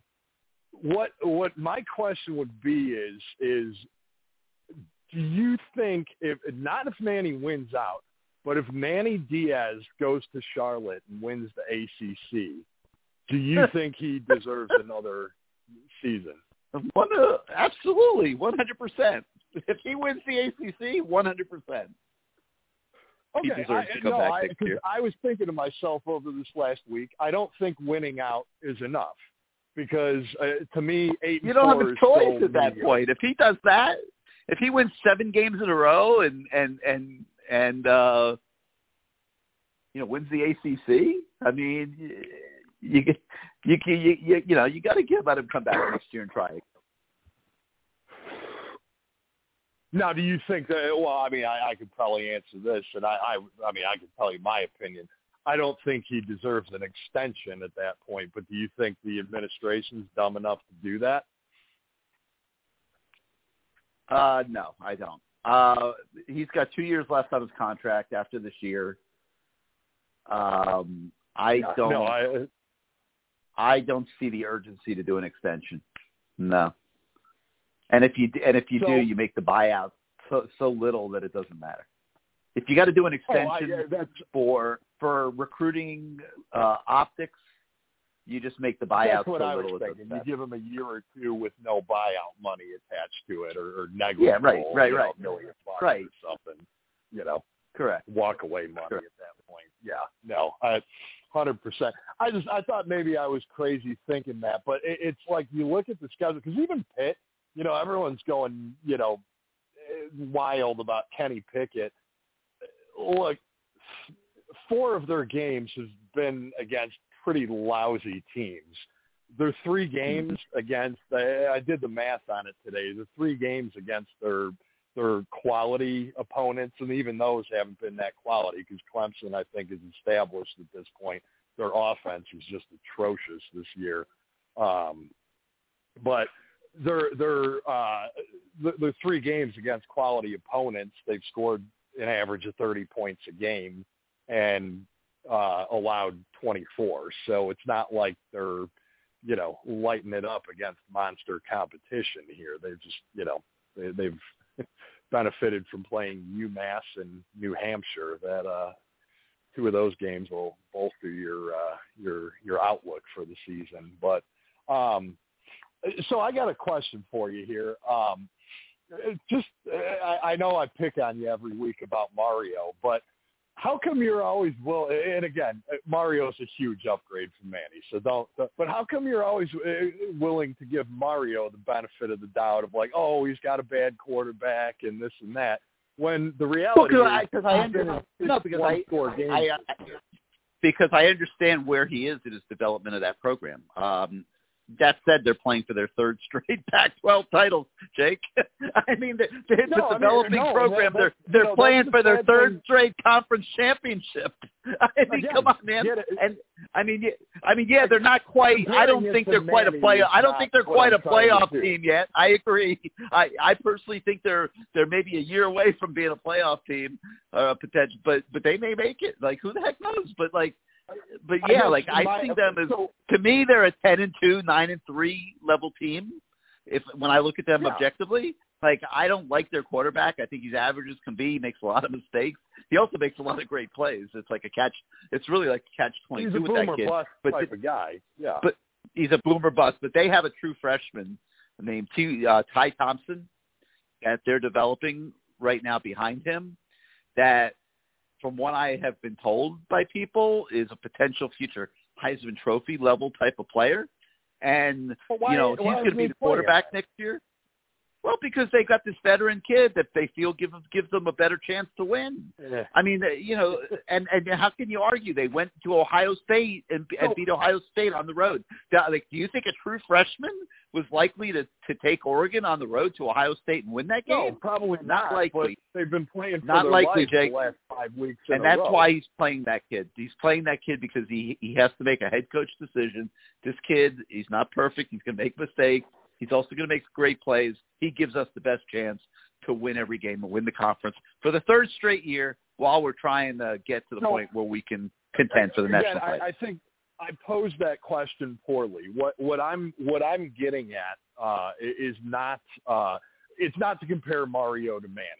I, I guess I, I, I kind of phrased it in that way. no, there's there is Uh, there is no uh, comparison th- there's- between those two guys. There, there really isn't. isn't, and no, there isn't. no disrespect to Manny, but if you put the two resumes next to each other, there's not even a discussion. Oh no no no no. There's- So so let me let me let me finish the or follow up the the question. Mario has he no doubt the recruiting in Oregon is top notch and, and on fire, but Mario is doing less with more at Oregon. Why? Why? He's got a young that team, Supposedly, Just because they're just because they're four and five stars doesn't mean they're they're going to be playing at an All American level as true freshmen. I mean, he's got a young No, team. but plus, he's- plus he's had a lot of he's got injuries. a, a defense full of. Uh, ju- he's been recruiting there for five years now. It's not like yeah, uh, and the he's Kayvon he recruited the stretch Kayvon the, the, the the two best defensive players, Kayvon Thibodeaux and um uh what's his name uh Sewell Noah Sewell. They're they're both phenomenal players, and they are the heart of the defense. The, the third highest rated player he recruited was another linebacker by the name of Justin Flowe that Miami also tried to recruit. Um, that kid's been hurt, so he, he's not he's getting zero contribution out of that kid. Um, but in the meantime, like they're still a, a, a good team. I mean, they, they have one loss. They lost a close game to Stanford. You know, they it was on the road. I believe it was night game on the road. They just didn't play well. Just the Uh, same. you know, I mean, just the same as as we could say with our team. They could be four and three. We could be five and two. It's my point being is is that why in the world if if we have this chance for the first time this is literally the first time ever that Miami seems willing to do a serious coaching search and spend legitimate money that they should have been doing all along why would we not open it up to everyone? how do Let you the know they're not? If it's Mario, it's Mario. No, I. How do you I know? guess- How, how do you know they're not? How do you know they're not exploring other guys? How do you know they're not looking at other guys That's- besides Mario? They'd be fools not to. I, I hope to I God they are. I just, All you got to do is call, make a phone call to Jimmy. Sexton. Yeah, You make a call to Jimmy Sexton, you're considering a whole bunch of guys. Mm-hmm. You know who he is? He's the agent. Represents a bunch of coaches. Yeah, yeah, no, no. I know he's he's got a ton of coaches in his pocket. I know. Yeah, Uh, yeah, yeah. No, but but but, but my my point point is, is they, they like- could be looking at other guys. They could be exploring other guys. Oh, I hope I they never are. said That- that Mario me, was the that- only object of their uh, of their interest. First, they got to get to the point where they There have an agreement with Mario, and they and they know that Mario will take the job. We don't know that yet. No, uh, I mean, I, I think you know, depending on it, if they do wind up, you know, uh, winning the Pac-12 again, and even, I mean, they could go to the playoffs. It's not out of. I, I just, I don't. With how tight they've been playing, I, I, I have a hard time seeing a situation where they don't lose another game or two this I season. agree. but, I, I yeah, um, absolutely. But let me ask you a question: If they go ten and two, is that a bad season? I mean, you know, and in 2? the Pac-12, I mean, With a with a victory on the Again, road at Ohio. State. So, so what makes you think like he's he's First of all, he's not. He's not. First of all, he's not. He's not five years. in. Arizona. Yeah, he is. No, he's five years in at Oregon. 18, he's not five years 20, in as the head coach. 21. Okay, so four years. Sorry, four years into it. Correct. Four. Correct. And and Why- and two of his first three, he won the Pac-12, Why would he be so more successful? and he inherited a four and seven team. Jake, the team was four and seven that you know, you could say that Willie Taggart kind of took it off the wheels, but that's also a team that's been to the playoff, that won the Pac-12 several times just before he got there. So, you know, that that's No, not that's not that's completely legitimate. Like Taggart was garbage. He also got handed uh, probably one of the best quarterbacks in the last uh, uh, you know decade or so, and uh, completely misused them. So, you know, I, again, recruiting the guy's a monster. I just I don't know as a coach that uh, you know what what makes you think he comes here and just dominates or, or just gets us right back into that prominence within say two to Here's four what I years? think I, I don't here's what it. Miami would get. Here's what Miami would get with Mario Cristobal. They would get a guy that would work 24 hours a day, 365 days a year to make Miami football better. This is a guy that recruits when he goes on vacation. He recruits. okay, okay. I mean, like, I think that you would have a chance. There's no guarantees. You would have a chance to significantly upgrade the roster. Okay, I think that he's a guy that's proven that he knows how to put a staff together, that he knows how to lure quality coaches. I mean, if you just look at the guys that have worked for him through the years, including, by the way, at FIU. Do you know who was on his staff at FIU? Um, you know, guys like Geoff Collins, who's the head coach at Georgia Tech now, um, Satterfield, who's the head coach at Louisville now. Um, trying to think who else worked for him. Uh, Um, Todd Orlando, who's one of the better defensive coordinators in college football. Um, No doubt. I I just I, to and, me, and, and, I- there's more. And that was at FIU. Now look at what he's had at Oregon. His two coordinators have become head coaches. He's got Joe Moorhead, a former head coach, as his offensive coordinator, who's going to be a head coach again sooner rather than later. Let me ask you a question: Who on this Miami Yeah. coaching staff right now? And I love them, and I love them all. They're all good guys. Who on this Miami coaching staff right now, Jake? Do you think in the next three years is going to become a head coach? In the next five years is going to become a head coach. I, and again, I'm not I'm not comparing it. I just to me there's this obsession with Mario and Canes Nation, so to Well, speak, and I just I don't think it's it's, warranted. it's, because the guy I- I checks think every box if for you're what gonna Miami go at it, Jake. you go at it. You interview everyone. Yeah, you can interview all the Like people I you want. This guy, checks, this guy checks all the boxes to me. Um, I think I got a pretty good understanding of the Miami day. job at this point. And I'm telling you, this guy checks every box. He's got relationships in South Florida. He's well respected. Um, he's got relationships all throughout the state of Florida. He's got relationships nationally. He's built a reputation as one of the best offensive line coaches uh, as a head coach and assistant as anybody in college football. so he can go thing. out. That, that's a huge thing. Jake, he can And go again, it- outside the area and recruit elite linemen, which this program has not been able to do in decades. That- Okay, you you might have sold me on that one because I, I think that actually is a bonus. I, I can go on and on, man. I'm just getting started. I mean, he worked under Nick Saban. He understands what makes uh, that what what the blueprint is to run a successful program. He's got that blueprint. Look at the Well, Saban Billy disciples. Napier worked Look at Kirby. Look at Kirby. Uh, Lane Kiffin. Yeah, and he, look at Billy Napier. So, Forget Billy know, Napier like, too. Look at Joe Kirby O'Brien Smart. worked under Nick Saban. Yeah, but Yeah. well, short for a brief time. Look at Kirby Smart, who worked under Nick Saban for years. Look what he's doing at Georgia, and that's a guy that wasn't even a head coach before. Um, Nick look at Mario. Like, look at big, big tree. No question about it. But He's got I a tree. You want to know why? Because he because who he has a blueprint, Jake. He's got a blueprint that they can go take and follow, and that's what that. That's what you're seeing happening. That's what Mario's doing. That's what Kirby Smart's doing. They might add their own little wrinkles to it, but they got the blueprint. They got the plan. All right, Jake, you got anything else tonight, man? Because I'm, No, I'm gonna get yelled it. at. And again, You you let Jake stay on too long. They're gonna they're gonna stay on the message thrilled. boards. Gary, let Jake stay on too long. Let me go. Let me go. All right, my friend. Talk to you next week. Hopefully after a win. All right, man. All right, let me be on the record, you guys on the message boards at CaneSport, that you know Jake had some good points. He had some good topics. Yeah, I, I let him go a few minutes longer. I, I'm guilty, okay, but I I hope everybody got something out of that call. Um, I thought it was really good. Uh, five six three nine nine nine three five five zero five six three nine nine nine three five five zero. You hit the one on your keypad if you want to come on the show. Let's go to the eight six five. You're live on CaneSport Live. Gary, what's up? It's James from Tennessee. Hey, what's up, James? How you doing, man?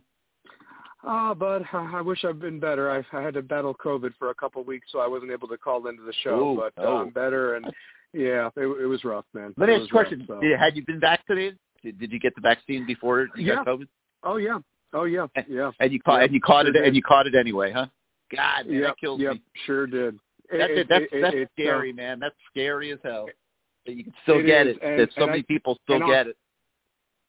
And I'll tell you this: I think that uh, between you and I, um, I would have had it worse had I not had it. To be honest with you, so that because Yeah, I got well, over it in about four days or whatever. deal. you know, Yeah, I, I, I got I got out I got over in about four days. To be honest with you, so but I hated missing the show, but uh, um, I was just you know you couldn't didn't have a voice or anything like that. But I, I've been watching. And I've been, you know, puking at the same time of watching this the right. product Too much information, there. my man. You didn't have Yeah. to go that No, no, far. no. We don't need to. No, I we we don't need like all that. those gory details. no, no, I meant, I meant, no, I meant figuratively. No, I meant figuratively. No, Oh, I wasn't. okay, all I right. I'll- figuratively. no, it, no. It, it, it, it, not only was I sick, but I was sick to my stomach watching the product that was out there the last few weeks. If you get my drift. But uh anyway, I'm, but, but honestly. I was encouraged. hey, uh, Saturday was a victory, man. Hey, listen, no, I'll take it, and I'm going to tell you what I'll take. The fact is, is the fact that those young guys went out there, and yeah, look, look, there were drop passes. I hear what everybody's saying, but th- you got to give those kids credit. They went out there and they fought. And when I'm talking kids, I mean you're talking 18 and 19 year old guys, you know, and so forth. I mean the upperclassmen, I think, have been the most disappointing story of this season. You know, you talk about the fact that you have some guys that are in their fifth or sixth year in this program, and they've actually gotten worse, Gary. I mean, can you talk about that at all? I mean, why is it that that our players don't they get worse? And and you know, here's the one thing, and if I'm wrong and out of line for saying this, um, you know, Manny and this staff, I don't want them to even touch these these these precious treasures going forward. I mean, I, I really mean that when I say that. Like, I really believe that that uh, they, they could make these guys get worse because that's what we've seen for for the longest time now. That they don't get better, they regress. And and you know, there's so many other teams that that they say, oh, this guy's going to be a stud next year or in two years when he's a junior and so forth. And and and, and our guys, we say the same thing, but they actually get worse. And I don't know if it's injuries or not. But but what do you think it is, Gary? I mean, is it the attrition in coaches that they don't have consistency? I mean, or are they not working hard enough? Uh, you know, whether with a personal trainer or in the weight room. I mean, what is it, Gary, of why we're not like that with with other programs? It's so many things, man. It's not one thing. I mean, people like the one thing I've never understood is why does it have to be one thing? I mean, people say it's player development. Somebody else will say it's coaching. Somebody else will say it's recruiting. why can't it be all of the all of the above? You know, why can't it be everything? Which is what I think it is. Well, and, and I'll tell you this, and I'm glad that you brought that up point because this is what I really wanted to focus on in this call, and I've really wanted to talk the last few weeks. But I do want to say something, and I know you got um, uh, I, want to give you kudos because I couldn't do it last week. I did read your article. It was beautifully written, fabulous, and thank you for giving us the insight to what is really going on. And and it, it, there was a sliver of hope there, so I can't thank you enough and praise you enough for putting that article out there. But I do want to say that um, you touched on so many things in that article, and the, uh, the thing that I'm most encouraged with is if if Fernandez and Frank's people can get something going with Jorge Mas and that group, and if they can do something to get an Alonso and a Mario, I think that with the foundation that you have with right now and so forth being built, I really believe that I think you said last week um, you know, in three years, Mario could create a monster. I, I really could see that two or three years with with a few. I mean, this recruiting class could be a dud just because of him coming in late. But who's to say? And I don't think he's this type of a person. I don't think it will would, would be a be dud anybody, though. I don't think it. I don't think it would be a dud. So? He's been okay. he's been recruiting every, every all these players all over the country. Like yeah. he'll get some of them to come down to Miami Do and you take a trip. They, do you think they'd flip though, or are they dead set on Oregon? Like, what do you think? I mean, on that. Well, I think some of them maybe haven't made decisions. Some of them maybe have made other decisions. Some of them may have not wanted to go to Oregon, but they might want to go to Miami. I, I think there's local kids. Like, I mean, if Earl Little is willing to go out across the country as far as you can go twice to visit Oregon and Mario, you telling me that now if Mario's at Miami up the street where his dad played football that he's not going to consider it? I mean, I think he'd consider it. Um, you know, probably a little late in the game for a guy like Shemar Stewart, but you never know. But like, you know, I'm just saying, I think anything can happen if if if you make that move. And I think that now you've got one of the best recruiters in the country mining the transfer portal too. So Exactly. there's all kinds of things that can happen here. I'm not I'm not personally stressing out about this recruiting class right now because I understand Can I this throw whole something else? thing, you know, can change. Yeah. Uh, Can I throw something else to the last caller, by the way, that was really um, kind of getting on Mario? Mario inherited a mess if, um, because Helfrich, who was before Slick Willie, um, he was he didn't have any good recruiting classes. That was the bottom of the barrel. He was only doing well with Chip Kelly's players. People forget about and so forth. If we're really wanting to do a history lesson about Oregon on the Miami show and everything, and once again, uh, what this boils down to is that Mario is one at FIU and uh, with- with a, with a program that was in shambles and so forth. It wasn't even a program. It was it was whatever it was, and he did well there. He went to he went with uh, Saban and learned from him, and now he's gone to Oregon, and he really had to like muck it up. Yes, they had a little bit of tradition and so forth, and had some nice little years there, but they're not like a national champion contender or anything like that. They're they're not, and and they, they've always dropped games that they that they shouldn't have, and so forth. Even under Chip Kelly and so forth. So I mean, it it, it happens. It's football. It's crazy and so forth. But I really feel that you've said it yourself. They're going to be playing for the third uh, straight Pac-12 championship, and I think it would be a crime, despite that they did lose to Stanford. And if anybody watched that horrible game, they got screwed in that last drive. I mean, I, and I'm not going to spend any more time on that. But Mario would be the home run hire. He wants to be at Miami. I don't want him anywhere near Blake James, to be honest with you, because I know there's some bad blood there between the two of them. And, but honestly, I want a good athletic director and Mario, and I think you have a great damn combination that could just whoop up on the ACC. It's bad enough that we're even talking about as bad as we've looked this year and how the conferences look from top to bottom. I mean, you had Wake Forest give up 40 or 50 points to Army. This, I mean, honestly. So uh, th- this this is a this is a conference that can be won. And you know, as as much as everybody's like, oh, we could go six straight, we could also go three and three. There, there, there's no telling with how this team can play. But at the same time, I'm I'm I'm encouraged by the fact that you did get some of the cancers out of there, and the young guys are buying in and wanting to play. My question to you, though, Gary, is do would, would they buy in for Mario, a guy that didn't recruit them, or are they going to just take their ball and go home? I, I mean, I know you can't predict that, but what would your thoughts be if w- would Mario have conversations with them to say, "Hey, give me a chance," or would he even want Oh, there's to no doubt. What do you think? I I think a Mario Cristobal hiring at Miami would create such a groundswell of excitement that I don't see those things being issues, quite frankly. I mean, um, I, I think there would be a surge of excitement down here if, if that I- I if think it so, plays too. out that way. But but you know we're a long way. From, you know they're a long way from home on this one. Um, you know, James. They they you know they gotta Yeah. they, they you know Yeah. there's a lot of work to be done here in the next few weeks and uh we you know we'll see what happens i mean i I know for a fact lsu is making a run at mario usc is interested in mario um and there'll be more you know there'll there'll, there'll be more that you know this isn't like you know just a, a a layup to get done but you know i i like what i'm hearing about what miami's doing behind the scenes. And we'll from there we'll see what happens Um, two quick points, real quick, before I, because I want other people to get on, Gary, and I really love the show and appreciate you giving me my time to talk.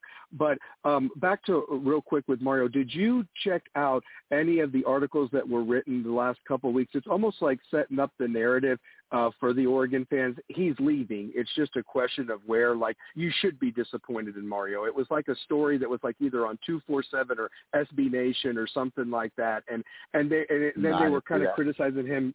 Okay, well, in the article, it was almost like they were like, "Oh, he should be doing better with what he's got and so forth, or where he's at and so forth." And you should be disappointed that they're not undefeated and number two or whatever in the country right now and so forth. And and it was almost like setting up a narrative that they almost expect him to be gone and that we could get somebody better. And it's and it's almost like are they trying to prepare themselves because they know he's going to go somewhere? It's just a question of where.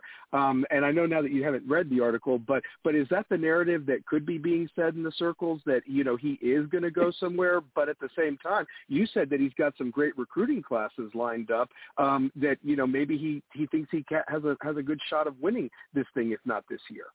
You know, maybe next year. Yeah, it, it. I mean, it's it's a byproduct of what, where he wants to be, what he wants to do. You know, he's going to have opportunities. Uh, you know, everybody recognizes the job he's doing there. Um, you know, have they lost a few games that maybe they feel like they could have won or should have won? Absolutely. You know, they lost a couple last year that had you shaking your head. Um, for you know, but there's different circumstances. You know, I mean, you know, a, a running back fumbles. You know, uh, a referee throws a stupid flag. I mean, the, the referees gave Stanford that game they lost this year. They did. I mean, and they did, Gary. They did. And anybody that watched that, and it was like watching paint dry. I'm not going to lie. But they kick out their best player. Um, that was a huge thing on that last drive. And and the quarterback, you know, acted like he had gotten absolutely murdered. And good acting job on him. The next play, he throws a dime and gets him a first down after he had to sit out the other play that the backup walked in on. I mean, anybody that watched that, I mean, there was a total screw job there at the end. I felt, and I I don't understand that from a 100%. standpoint because and I don't understand that from a standpoint because isn't the Pac-12 the one that bitches and moans and cries that we don't get respect? That was your one fucking shot to be definitely in the in the Final Four, and and not that the you know, Bingo. were like oh put the hanky in there. You know what I mean? Like like like, like you can't tell me that that Yeah. some teams don't benefit from calls, and you're not going to help your guy, your preseason team do it, and you you give a bum like David Shaw that, another that- win to, that's already gone on the road like and beaten that? Ohio State. That that already went on the road and beat Ohio State. And you're throwing a flag on fourth down in the end zone on Yes. a questionable as hell interference, kind of like what Terry For Porter did to Miami Yes. against Ohio State. Amen. Are you freaking kidding Amen. me? Like seriously? Amen. Like, a- yeah, team shame on them. And and you know what? For, for, yeah. Yeah. If he leaves Oregon, that that might be as much of a reason as anything. Because the it. Pac-12, It absolutely should. uh, yeah, Yeah. I mean that that It- was it absolutely that should. was that was a horrendous, horrendous call by anybody's measure. I don't care who you wanted to see win.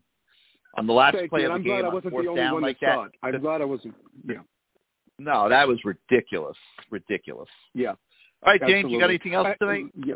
Um, la- last point, brother. Last point. Is there? Um, you said something in the show that uh, you agree with me completely. You know, I've heard that like, oh, Thad Franklin doesn't know the playbook, but you mean to tell me that he can't take a handoff and get two yards on on a third and one and Thank so you. forth? And, and He can't be uh, a short and- yardage and- back. Thank you. You you got to run Uh, Jalen you- Knighton up the and- middle on and third yeah, and one. l- l- listen, A gap, B gap, and and the kid, the kid was is, is solid. You know, I mean, and and and and and and you know, you you, you talk, and then that play to Arroyo. I mean, he looked great running down the sidelines like a gazelle. You know, and I'm like, why are we not getting the ball to this guy more or something? I mean, you you got to find Well- your playmakers and get them the damn ball. And I think that I think what you're seeing with guys should- like that, James. I think what you're Yeah. seeing with guys like Arroyo is now it's uh, the middle of the season. They're they are in shape now. You know, like these freshmen come in, they've never been in the kind of shape they need to be in to play college football. Uh, Arroyo looked as as in shape and fast on that play as I've seen him uh, going back into training camp. Like he looked great yeah. on that play. Yeah. Well, I'm glad to see it. And and I guess the last point, if it is a Mario, how good would the staff be? Do you think that he would he would get? And because the way I'm talking, Gary, I just don't want one or two guys that are just your only recruiters, and you have a staff that doesn't know what they're No. doing. I want a staff that has recruiters and can develop the talent and not regression. I mean, I don't think that's too much to ask and so forth. And be very selective and not just fill a roster to fill a roster. Get the guys you need. Otherwise, you become Clemson. That's all I got, Gary. Love you. Love the show. Go Canes. All right, James. I, I, think if that guy came here, that he'd be able to put a, an elite staff together. I think he would have an easier time getting coaches to come to Miami if he, especially if he had the budget to pay them, than he would at um, at Oregon. So uh, yeah, I don't see that being an issue at all. And I don't think that a coach could get a job under Mario Cristobal if they are not a recruiter. I don't think he would hire him. Five six three nine nine nine three five five zero five six three nine nine nine three five five zero. You hit the one on your keypad if you want to come on the show. Let's go to the three eight six. You're live on CaneSport Live. How you doing tonight? Hey, Gary, how we doing? Doing doing great. Who's this? Uh, this Will again. Uh, just uh, I want to uh, touch on two things. I, want to ask you about uh, the first thing I want to ask about. You know, everybody keep uh, talking about Miami need to step it up in the recruiting. But I want to ask you this right here: How how are teams like Iowa, Cincinnati, Ole Miss, and Kentucky able to do it? Three of those teams I just named are in the top ten, and they don't have a re- they don't have a recruiting class nowhere near the top twenty. So how are they how, how are these teams doing it with lesser talent? Because I think everybody has And- different strengths. I and mean, I, they're I, I think Iowa, in tough I, I. I think you got to take them each as individual uh, cases. I think Iowa, I mean, that guy has run a great program for many, many, many years. Uh, they recruit very well for their systems, and they do a great job of developing players for what they want to do. And they're not playing in the most difficult, you know, situation. Be quite honest, you know, Iowa's not trying to win the SEC. Um, Cincinnati has an extremely easy schedule, um, but what they do do well there is they recruit very tough kids, and and you know it's that Cincinnati area and some of the other pockets nearby that are urban areas and stuff. They get very tough kids out of those areas, and and they do a great job of recruiting them, and that's why you see Cincinnati under multiple head coaches doing very well. Who else did you mention? Ole Miss and Kentucky. Okay, Ole Miss, uh, probably not quite the same talent as like the Alabamas and Georgias of the world, but they have a very good offensive coach who has a very good system, and they have a good quarterback, and that gives them a chance to win games. Uh, they're not going to win the conference. You're seeing they're losing a lot of you know some of these games, but like um, they're competitive because they have a good offensive head coach. They got a good quarterback, and and as an SEC school that recruits in the in the South, they have a they have a decent roster, not not a great roster. Um, the previous regime that did had similar results at Ole Miss, they were the biggest cheaters in college football. So they bought a lot of players, and that allowed them to be competitive. Um, who else did you mention? Kentucky. Kentucky uh, has been able to recruit a couple good players that are that can make you know game changing plays. Um, they got a, a good head coach. He, he's a defensive minded head coach. They they do a very good job on defense with their systems and stuff, and that allows them to pull an upset or two a year. they also are not winning the SEC. Uh, they can only go so far. Who else? Oh, that was it. Okay. But yeah, it. but you're seeing like the the point of all this is that there's four examples, but those are programs that have different things going for them that allow them to be competitive to a certain degree. Okay. If you're in the state of um, Florida, if you if you're in the state of Florida, Miami, Florida, Florida State, you have different upside. You have you have you have greater potential than those programs because you have a chance to recruit well enough and put a team together that's good enough to compete for it all. And if Miami, Florida, and Florida State aren't doing that, they're underachieving. I agree. Um, my my my last question is, and uh, I was talking about this. We were talking about this at work today with some of my coworkers, and they are out there listening to what your answer going to be. We're dealing in hypotheticals here, but we were discussing that would Miami, in your opinion, would Miami pay a head coach the type of money that maybe a Jimbo Fisher or Dan Mullins is making? No. I, well, are they going to pay eight, ten million dollars? No, and I don't think they need to. Uh, they're not going out and stealing Jimbo Fisher from Texas A&M. No, they're not going and stealing Dabo from Clemson. Uh, and I don't even know that they'd want to do that anyway. Quite honestly, I mean, Dabo's done a good job at Clemson. I don't know that that would mean he'd come to Miami and do a great job. Um, how many guys seriously are worth that kind of that kind of contract? Not many. And there's some of them that have them that may not be worth them. I mean, I would pay Nick Saban that kind of money to go anywhere, but they're not getting Nick Saban. And think Nick Saban's getting old, man. He's only got so many more years of this left. Um, I don't even know that I would pay Kirby Smart that kind of money to come to Miami. But no, they don't need to. I mean, they need. They're going to need to go to five, six million here in this next hire. Then I think they will. All right, and going back to the conversation last week I had with you, I am not, I am not anti Mario Cristobal. I just feel like this is the hire that Miami have to get right, and that's all I have to say tonight. I agree, Will, and I'm of the opinion that that would be getting it right. Now, everybody's going to have different opinions. The people like to poke holes. When I look at the landscape, obje- and I'm I'm objective on this, I see one guy that checks every box, and I don't see a close second. That's just me, what I see. Doesn't mean I'm right. Doesn't mean I'm wrong. I'm just giving my opinion. All right, Will, thank you, man. Thank you for being part of the show. We'll talk to you next week. Five six three nine nine nine three five five zero zero. You hit the one on your keypad. If you want to come on the show, let's go to the 706. You're live on CaneSport Live. Hey, what's up, Gary? It's your boy Sebastian. I didn't think I was going to get in. I didn't get in at all last week. I get everybody in every week. I, always, I The there was one week, hung up. And, one uh, week in the last few years where I didn't get everybody in that, that wanted to come. I do my hey, best, hey, man. Gary, I just, hey, hey, Gary. You know, I'm just, I'm just waiting to be the number one caller on uh, November sixth. I told you it was the Georgia Tech game. We're gonna get waxed by 30 points. Yeah, good, But, good, uh, good, good know, luck. Good luck on that. If that happens and you need to be the number one caller, you better send me an email or something because there's no way you're I'm- beating I'm- some of these I'm- guys. well, you know, I just I don't know. I I just think I just think Georgia Tech is an underrated team, and if we don't, have I right think they're an underrated team too. You know, I we don't. if we- I just think you know, that it, it could just happen. I'm kind of surprised Gary, some of uh, the games first still all, lose, but yeah.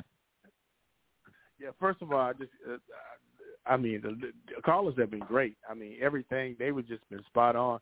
But every everything I was going to tell you, I can't even tell you because they were just hitting it, like that run up the middle, man. I I was on the phone with my daughter in Florida. I live in uh Gulfport, Mississippi, and I told her, I said, look, that third and one is just killing us, and it cost us down in the red zone. The next time we was in the red zone, we ended up throwing the ball and we ended up scoring a touchdown. The game probably wouldn't have been as cl- that close if we would have did that. But those are just the kind of mistakes that we made. And here's the thing that I frustrated the Jesus out of me. So you got a starting safety who has been playing hurt all year. You get decimated in defense. You're the laughing stock of the college football season this year because you're missing tackles left and right. What was the risk you were going to take playing the young safeties? Was it the, the fear that you didn't have enough depth and you were waiting for Avantae Williams to come back? What was the risk? No. Because here's what I'm saying. I, here's my here's the point I want to make. Someone said it. Any other safety would have missed that tackle that Cameron Kinchens made. And I think he missed that tackle because of the kind of athlete and the kind of football player he is. But I don't think he's been brainwashed with that bad tackling. When I see tackling, look at all the touchdown runs that all the quarterbacks have made on us this year. The guys don't attempt to tackle. It's like bumper cars out there.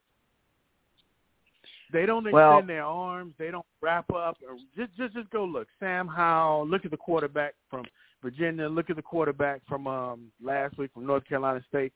If you look like I look at Ivy, I'm like, where's the wrapping up? What's the hit, the wrapping up, and rolling Here- the guy to the ground? You don't see that at all. Here's what I'll say. Here's what I'll say about the young players. Okay, and um, you know, you, you talk about Bubba Bold and Gurvan Hall. They've played a lot of football here. Obviously, Manny has loyalty to those two kids. Okay, so he's not going into this season thinking I got to bench Bubba Bold and Gurvan Hall. Um, Gurvan Hall's been horrendous this year. Uh, you're now at the middle in the middle of the season, and he didn't play one down last Saturday. So, you know, were they a little slow making that move? Maybe, but here's the thing that I don't think everybody can assume. Who's to suggest that James Williams and Kam Kinchens were ready to play even at the level they're playing now three or four weeks ago? I, I don't think that's an You know, assumption that you could make. Don't- Don't cut me off, Gary. You bring up a very good point. I mean, I'm, I'm, Not I'm, matter of fact, I'm not going to either counter that. Oh, the only thing I was going to say is, if you knew this guy was hurt, is what I'm saying, and you see all the missed tackles, and the games are so close. North Carolina game was close. Virginia you were you were slow close. shut them down. You're you were yes, you could say Manny, you were slow shutting Bubba Bolden you- down. You, you, I'm just saying. I'm just saying. It could Yeah, you could definitely make that argument, Sebastian. That's Yeah, what I'm no saying. doubt. Could could it have been the difference in the game where uh, not so much? Now I understand busted assignments going to happen. I mean, when I mean we had a kickoff run against us with Appalachian State, and I just think it was really James Williams that blew it. He went in the wrong gap. The guy was on instead of defending the sideline, using the sideline as There you go. man. He went inside. The guy went on the other side, and that's a hundred yard uh, touchdown. So There, that, that's one. there you go, and that, make. there you go, and that's the catch twenty two when you're relying on true Right. freshmen. Now you you can Right. make the argument now because you're you're you're working on the benefit of of you know you're being a, you're capable of being a Monday morning quarterback here. Let's be honest, and you Right. could say that Manny, you screwed up. You were too slow pulling the trigger on Bubba Bolden. He, wa- you know, he, but but when you're in the heat of the battle like he is, and you're trying to keep your job, and you've got a, a a guy that's supposed to be your best defensive football player, and yeah, he's hurt, but at least he, but you you think he knows what the hell he's doing out there, and your job is on the line, and your career's on the line. Like to make a decision to throw a true freshman out there who maybe doesn't have fifty percent of that knowledge yet. I mean, that's a, that that's a hard decision to make Yeah, too, Sebastian. I mean, I mean, I'm, I mean, Garrett. Like I said, I'm, I'm gonna give you some points on that. You gave me some points on that. Um, I mean, all, all, all I was saying is, the, I mean, in all reality, we're about seven points away from being what five and two, maybe. You know, really. I mean, and and if we were five and two going to play Pittsburgh, imagine where we would be. We would not be talking about doing a coaching change. So that's six one half dozen or the other. But you know, the short yardage thing. Well, you you would if was- you lose at Pittsburgh and go to five and three, and end the season Yeah, eight and four, right. something like that. I mean, the, the whole ACC Right. is like this, man. Every, everybody everybody takes turns beating each other. Like you mentioned, um, you were just you were just talking about Georgia Tech. All right, let's let's take a look at Georgia Mm-hmm. Tech. They lose fourteen to eight to Clemson. They blow out Carolina forty-five to twenty-two. They lo- they Yep. they then they turn around and get blown out by Pittsburgh. Then they win a close game against the worst team in the conference, Duke, and then they lose a 48-40 shootout at Virginia. I mean, this is the whole conference. It's like week to it's like week Yeah. to week. There's no consistency. Everybody takes turns beating everybody. And like you said, would you would would any of us be shocked if if uh Georgia Tech comes down to Miami November the sixth and wins? No. No, I'm not. I, I, I'm not, and I, I'm I'm I'm expecting it to happen. I'm telling you, I'm the number one caller because I think it's gonna be a blowout. But uh, but I mean, I mean those those are those are the things, and I and I I never like root I never root against the Canes. I'm just saying I just think a whooping is coming. But I mean, I I, I as I I'm, a- as I watch the game, I have to give the coaches credit because those guys looked like they were ready to play. I mean, from the get go, even my daughter was telling me, she was like, Man, these guys look like you know, we still have the missed tackles things, but you know, when I heard the story about Bubba Bolden being shut down, you know, with the with the shoulder and all, all I was saying to myself is, man, that's probably one or two games that we could have had in our hip pocket. Uh, because if he was out there and he just could not make tackles, I mean, if you, it's not a matter of blowing assignments, you can ha- you can know the assignment, but if you can't make the play, then it'd have been over. And and I, and I saw that Kam Kinchens tackle, and all I was saying to myself is that guy knows how to tackle, and he just hasn't been brainwashed. Because I'm watching all these guys, it's just bumper cars out there, bumper to bumper to bumper to bumper to bumper, and so forth. Next point I want to make is this: I'm I'm like with you. There's nothing that has me concerned about recruiting this year. Absolutely nothing. I mean, if we make a coaching change and not one of those players stick with Miami, I still think that we're going to be fine. What we really, really need is we need an attitude adjustment. We need an attitude adjustment where we need to define what are our expectations. Because I, I said it before, when you lay out your expectations in the beginning, that starts everything because everything starts to move in that particular direction. What I'm really looking, what I, what I'm hoping to see before this season is out, is uh, we've seen these kids fight back, you know, uh, and lose. Um, but this this particular game, they fought back and they won, but they was at home. They need something like that on the road. They need something like that on the road. And and the games I'm looking forward to is the games where we're not so far down in the first quarter that we have so much of a mountain for us to climb. And and and that's what I'm that that's what I'm looking for. The last point I want to make is this. You this is what I need your help on. Help me understand why the mass substitutions all the time. I cannot understand. I it. agree with you. It is the first I think I, quarter. I don't It understand is it, either. It, it is the first quarter. I mean, your defensive lineman. I was telling my daughter when I when I because we were watching the game on the phone together. I'm like, how these guys cannot be tired. There's no way you could be in the first quarter and you running two plays and you're saying you tapping out. You need somebody else to come in and sub for you. You cannot be tired. Not in the first quarter. And I'm watching the game unfold. All these mass substitution packages and so forth. And I've been saying it all along. I told you. I said, how many tackles does John Ford have? I mean, why is he playing that many snaps? How many tackles for losses? How many tackles does he have? And I told you, whatever his tackles total is, whatever his sack total is, I'm telling you, Leonard Taylor had double that. And you looked it up and you couldn't find it. And I said, a par for the course, you could not find it. But you need to do the research to find out how many tackles does Leonard Taylor have, how many tackles does John Ford have, and why is he playing more snaps than the other guy? These mass substitutions, bringing other players in, and I'm just like, if you put that kid in, of course you're gonna run the ball. He ain't making no tackles, making no tackles whatsoever, and you know, just kind of put me on hold. But I will say this: it will be a happy day in South Florida if I if, if they name my head coach Mario Cristobal. I mean, I don't. I, I I have no doubt within three years we could win the ACC. No, probably within two. No doubt. I don't care what the roster looks like. That's what I see that. And what I also predict too is I do predict that that team in the Tuscaloosa is going to start to go down because once you start losing that South Florida talent, it's a whole different ball game. You start living like Well, the rest look, of college football. Look at what Keep it happened to Clemson. God, man. Yeah, it could happen fast. Look That's what what happened I'm to. Clemson. You, you, you, Yeah. you, you see what I'm saying? Once you start to lose sir. that South Florida talent, all of a sudden, welcome to the rest of all of college football. You know, And once But you don't, and once you don't have Deshaun Watson and, and and Trevor Lawrence as your quarterback too.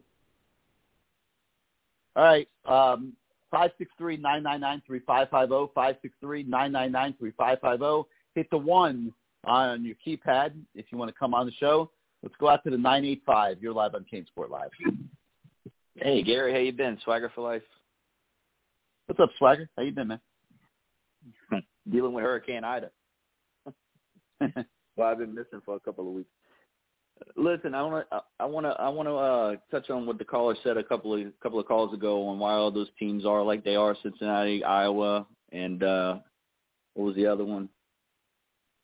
What was the third one? Uh, Kentucky. He asked me about Kentucky, um, Kentucky. Yeah, yeah. They they all they all they all cater to their identity, which is what we don't have. Mark Stoops caters to his identity for for his defense. Iowa does the three yards in a cloud of dust with a pop pass every once in a while, and Cincinnati deals with their toughness, even though they they schedule a bunch of cupcakes. That's why they that's why they do. I mean, they're not scheduled, but they're part of the AAC. But that's that's why they schedule. I mean, that's why they're successful is what they do. They cater to their identity, which is something we don't have and we haven't had in a long time. I'm going to challenge point. you on something that I, I was going to challenge you on something that you said earlier. Why is it? And this is my this is my scenario. Everybody's talking about scenarios and when do we get rid of when would, when do we get rid of Manny? And I mean, I think we all understand that he's basically gone. If he's not gone, uh, then nobody really cares down in Coral Gables because what we all see is just, in my words, absolutely an abomination and not what the University of Miami should be. But why can't we go eight and four and win the ACC and go to the Orange Bowl and still get rid of Manny? They could. Well, I mean, they could. That's the, that. It, that would be. But Well, but I, I don't I don't know I don't know that I would earlier- do that. I think I think they would. I think you if that that if all that do that. happened, I Swagger, if all that happened, I think they would punt. I really do. But but but you don't. But they're so far away from all that happening. I mean, one one week at a time. If they lose Saturday, it's over. You know, so to sit here and speculate that they're going to win every single game and and win the ACC championship game and go to the I'm Orange not- Bowl. Yeah, I mean, I don't. I just don't I'm feel not spec- I'm not, I'm not, productivity I'm not trying to speculate or say that they're going to do that. I don't think the odds are, the, are in the favor that they're going to do that, even though the schedule is as soft as it is. I don't think the coaching staff has the capability to do that because they're too much, they're too big of idiots to be able to pull that off. Even though I think they have the talent to do it. And by the way, these young kids are playing their asses off. Uh, you know, for for these guys, which is a travesty in itself because they're playing for these bunch of dumbasses who don't know how to use the tight end, who don't know how to use their backs correctly. We, you know, it's been pointed out all night. It's just I know, it's don't joke. don't call don't call them names, man. These are all good dudes. Like they're they're nice guys. They're good dudes. You know, they they might be failing, but you don't got to call them dumbasses, man. Come on. But but come on, Gary. I mean, the the frustration is at a level now to where you got guys like you know the guy earlier who who's going to a game and leaving at the third quarter because it's just so obvious to see. I mean, it's just obvious. And these guys are getting paid millions of dollars, by the way. I You think know, he I was mean- just tired from being. He was at the racetrack all day. He came to the stadium. He partied. He drank. You know, I, I think he was just tired. Man, that was a good game Saturday night. There was no reason to go home in the third quarter if you're already there. I mean, yeah, yeah. I mean, it was it was a good game. I mean, look, I I pointed out that I think I think what the problem is is that these kids just and it's been touched on again that these kids just aren't trained correctly. They aren't trained correctly in the weight room. They don't look. I, you know, just I watched the game again today on uh, ESPN. They replayed the game, and just looking at our kids compared to the other guys, the other guys just look bigger. They looked more formed like a football team. Our guys looked small out there. They just really did. I mean, you know, Manny wants to talk about oh, well, some of you know that's some of the them are small. I mean, uh, well, I mean, I'm just, uh, you know, I'm just pointing out though that they, they just, you know, Manny runs the place like a country club. You know, the videos that you guys Like put up on country- yeah. CaneSport and some of the stuff, and uh, I mean, it's a joke. The whole place is a country club. I agree with that. you know, I don't no disrespect. I mean, it's just it, it's just if if you hire somebody like a Mario Cristobal and you bring them in that building, like you're going to notice a massive change from second one, like just from the first second he's there. I mean, it's you know it'll be like night and day. And look, Mario. I mean, I, I agree with you. Mario to me is the guy. To me, there's no, there's no, there's not even a close second. Stoops and you know Fickell, and you can go down the list of names. And, and nah. in my opinion, you know Mario doesn't want to be in South Central and USC. Mario doesn't want to be in Baton Rouge. Mario wants to be in Coral Gables. He wants to be there. He wants to be there as bad as Shemar Stewart right now wants to commit but won't. Okay? But it's just going to take the University of Miami to to man up and do what they got to do to go get him. That's simple. And now well, you he's had, you, had he's got to want to come. So we'll see. You you had said you had put you had put an article online about about I, I missed that. I was I was going to challenge you on that too because I was going to tell you to come clean, but uh, you know somebody had mentioned you had put an article online about the behind the scenes stuff that the university yeah. is doing right now, but I missed it. I missed that article. So. You can find it. Just go back and search it. Go go back and and, and go backwards in the, in the story list. You'll you'll come to it. Yeah. I mean, I'm just I'm just as frustrated as everybody else. I do believe that we have a good young nucleus of players. I mean, the foundation's there. I don't think we're a dumpster fire, other than maybe yeah the offensive line. I even like what Corey Flagg and a couple of other young guys are doing at linebacker right now. Uh, especially well this past game, I think a couple of them kind of stepped up a little bit. But uh, I I I just think I think with the right head coach and it wouldn't take much to turn this thing around and get us going in the right direction again. I think it'll take a lot. You just the right, but but but you need the right guy, and I I agree with you. He would he would he would be the right guy. Um, that story ran seven days ago. So if you go on CaneSport.com and uh, you search the news stories and go back seven days, you'll find it. Okay. Hey, gotcha. All right, All right.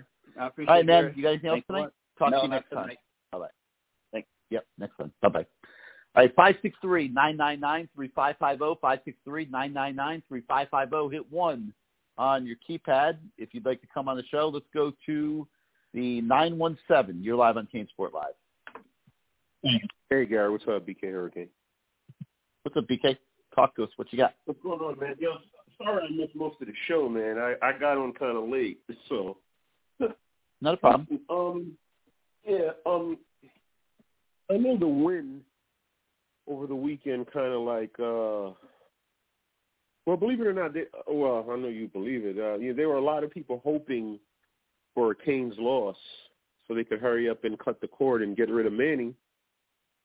And you know, you, you know, you know, I was one of those guys that was kind of on the bubble.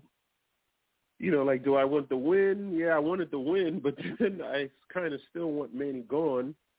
And every time I hear about uh these coaches that just keep throwing the names out, Fickell and all these guys, uh Fickell, the Iowa State guy, uh a lot of these coaches that that they're mentioning, particularly Fickell, it took him nine years to build what he built at at Cincinnati.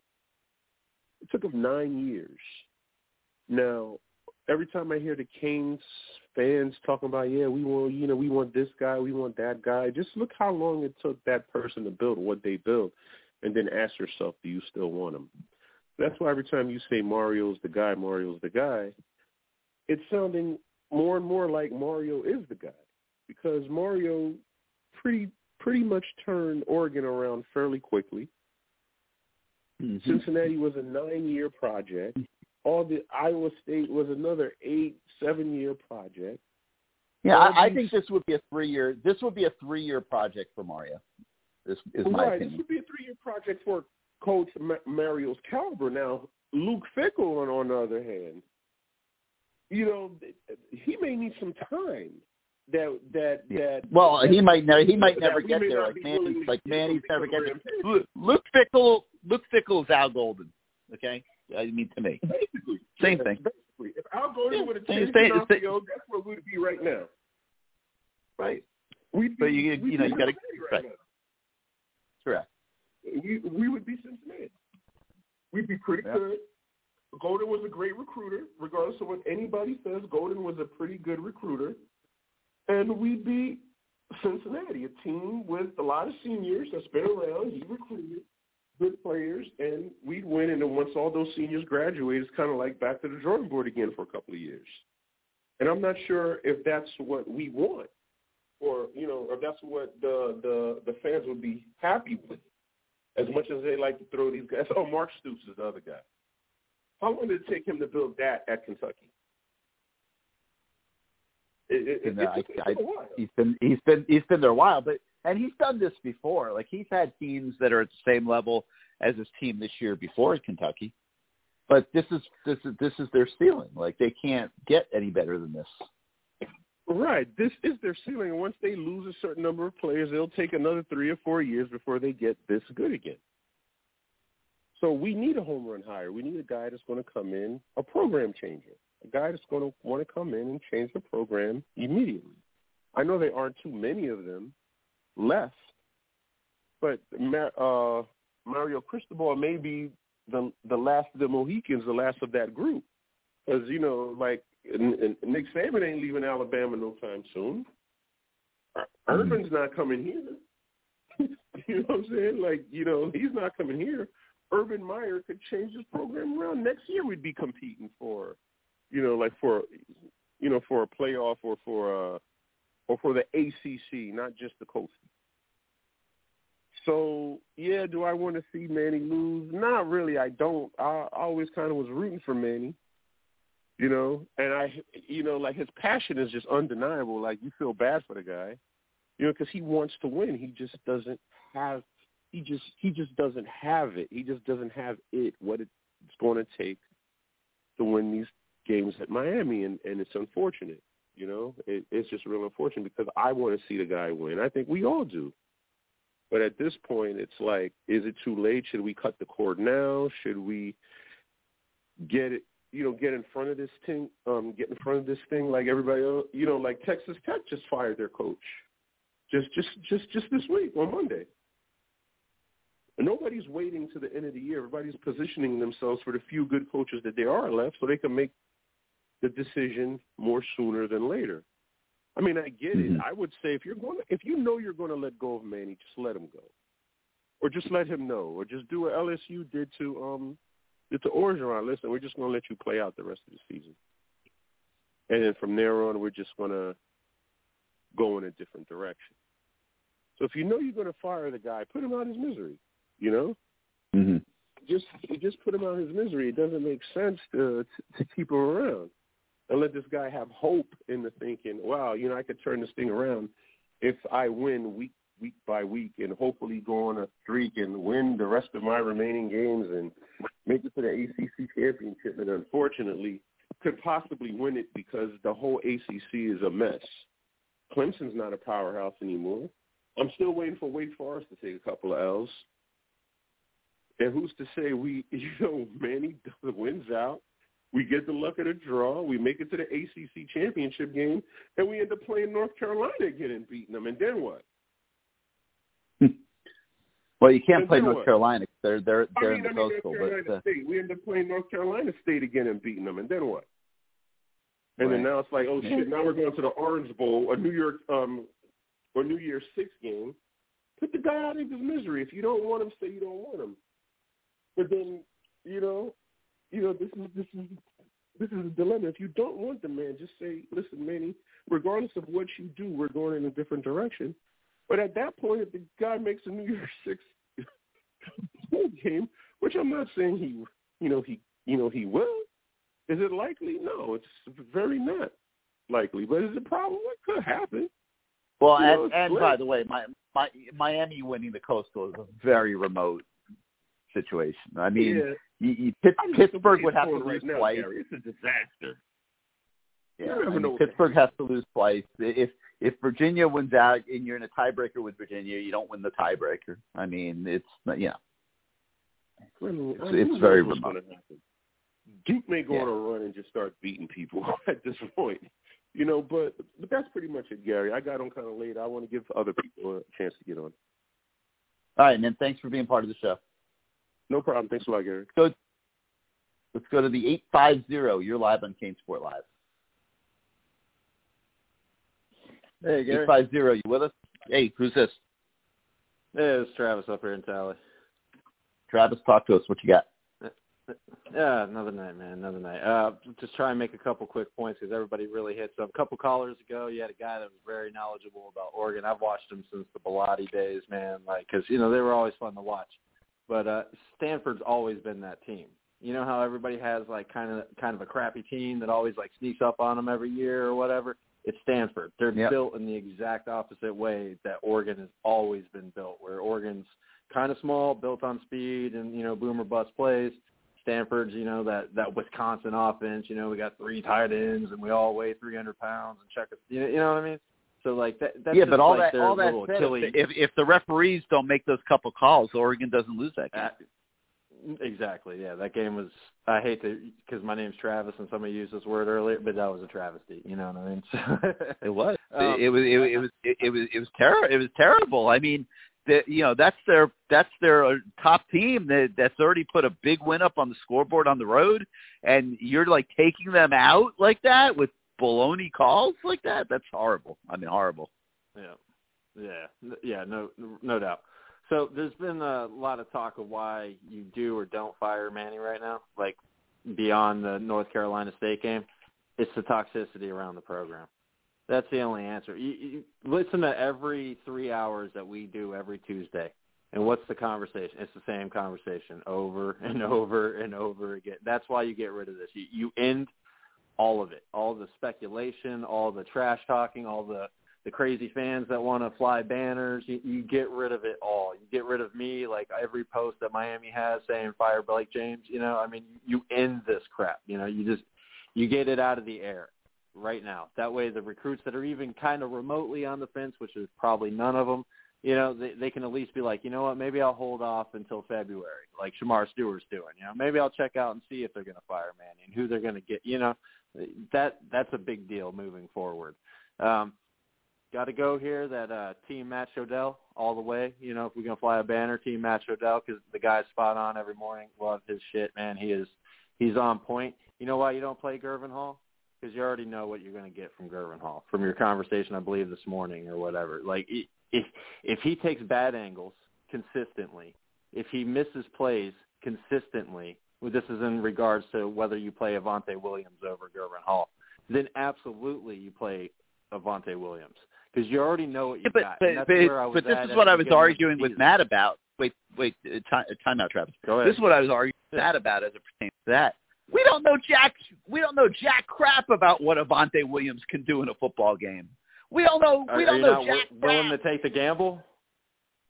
Are you kidding me? what you If my if, if my life is on the line, if if my entire career is on the line, if my future's on the line, and and and I've got a kid that everybody thinks is great, but he doesn't know jack diddley about what he's supposed to do out on the field, no, I'm not putting him out there. And we have no oh, clue Oh, man. what Avantae see, I'm, Williams I'm on the, the exact opposite plane of that existence right there. If I am Manny and and, Diaz and I you'll lose that to I'm that fighting coach too. Hey, I'll tell you what. I bet you if they do put Avantae out there, he'll look ten times better than Gurvan will. And I'm the biggest No Gurvan guarantee. fan, dude. That was my guy He- coming he- out. That guy. Is, He also could he also could don't go wanna- left when he's supposed to go right and give up uh, and there will a, be a, a touchdown that pass. happen like that because he's a freshman. Yeah, we're- yes, we're absolutely. anyway. That's what happens. But I bet you he gets an interception or something, or does a play that you're like, "Wow, Gurvan would never do that." And, you and you're what I mean? basing Like, that he- opinion on what? This is the same argument I had with Matt this morning. You're basing that opinion on what? on what? On the fact that he's not Gurvan Hall, and we haven't watched four years of him doing the exact same Hey, I, shit. I, I'm not Ger- I'm not Gurvan Hall either. you again. think I could just walk out there and play safety for Miami? I mean, I'm just saying. I'm not saying that. I'm not saying what would happen. Gurvan I don't know what would happen. We've maybe ever had. Period. Like, I mean, he is a, beyond atrocious. I'm sorry. Has You know struggled I mean? every Like, single season. I agree. I agree. He has struggled every yeah, year. Wow. And However, I don't think okay, that so I don't wanna, however, I I don't, wanna don't shit on think this that means he's a good kid. You know. No, I'm sure he's a, he is a good kid, but I'm just saying he has struggled every year. But that does not mean we can just throw him out on the football field and he's guaranteed to play well and he's guaranteed to know what he's doing. I'm not saying I don't that think he's that- guaranteed to play well or even know what he's doing, but I say that he's guaranteed to at least play up to Gurvan Hall's ability from what we've seen from the last three or four years of Gurvan Hall. That that that's I think the point that really needs to be stressed there. There is no possible way that Avantae Williams cannot play up to Gurvan Hall's ability that we have seen for the last three years. I, I, I think that's what Matt wanted to convey. I think that I'm not going to put words in his mouth, but there's just no possible way that Avantae Williams could play any worse, any worse. And and there's a litany of dudes, and that's why I said I'm Team Matt because yes, you have to turn this roster over. We're losing so many seniors at the end of this. Not losing, thank the Lord. Get please be on go go, but you, you have to flip those other 15 players that he's talking about. You know what I mean? Because we already know what we got. What what is Cleveland Reed doing on this team? Where where is he? What is he doing? You, you know, I mean, he, you He was gone and they brought him back. Yeah, He was gone. Nothing. Exactly. And they brought him back why- to not play. to This is why they're getting taken? fired. This is why they're getting Yes. fired, Travis. It, it, it is it it is it, it is it is program management malpractice. Yes, everything from from Blake James on Friday. You got it's it's a, it's a total enema. You got to get rid of Blake James. You got to get rid of Manny Diaz and all all of his staff, and you have to get back to the fundamentals of what a football team is, and that's evaluate, recruit, develop. I've been saying it for years on this. That's the three fundamentals of football right there. You know, if you if you have good evaluations and you have good recruiting and you get to develop them, you win championships.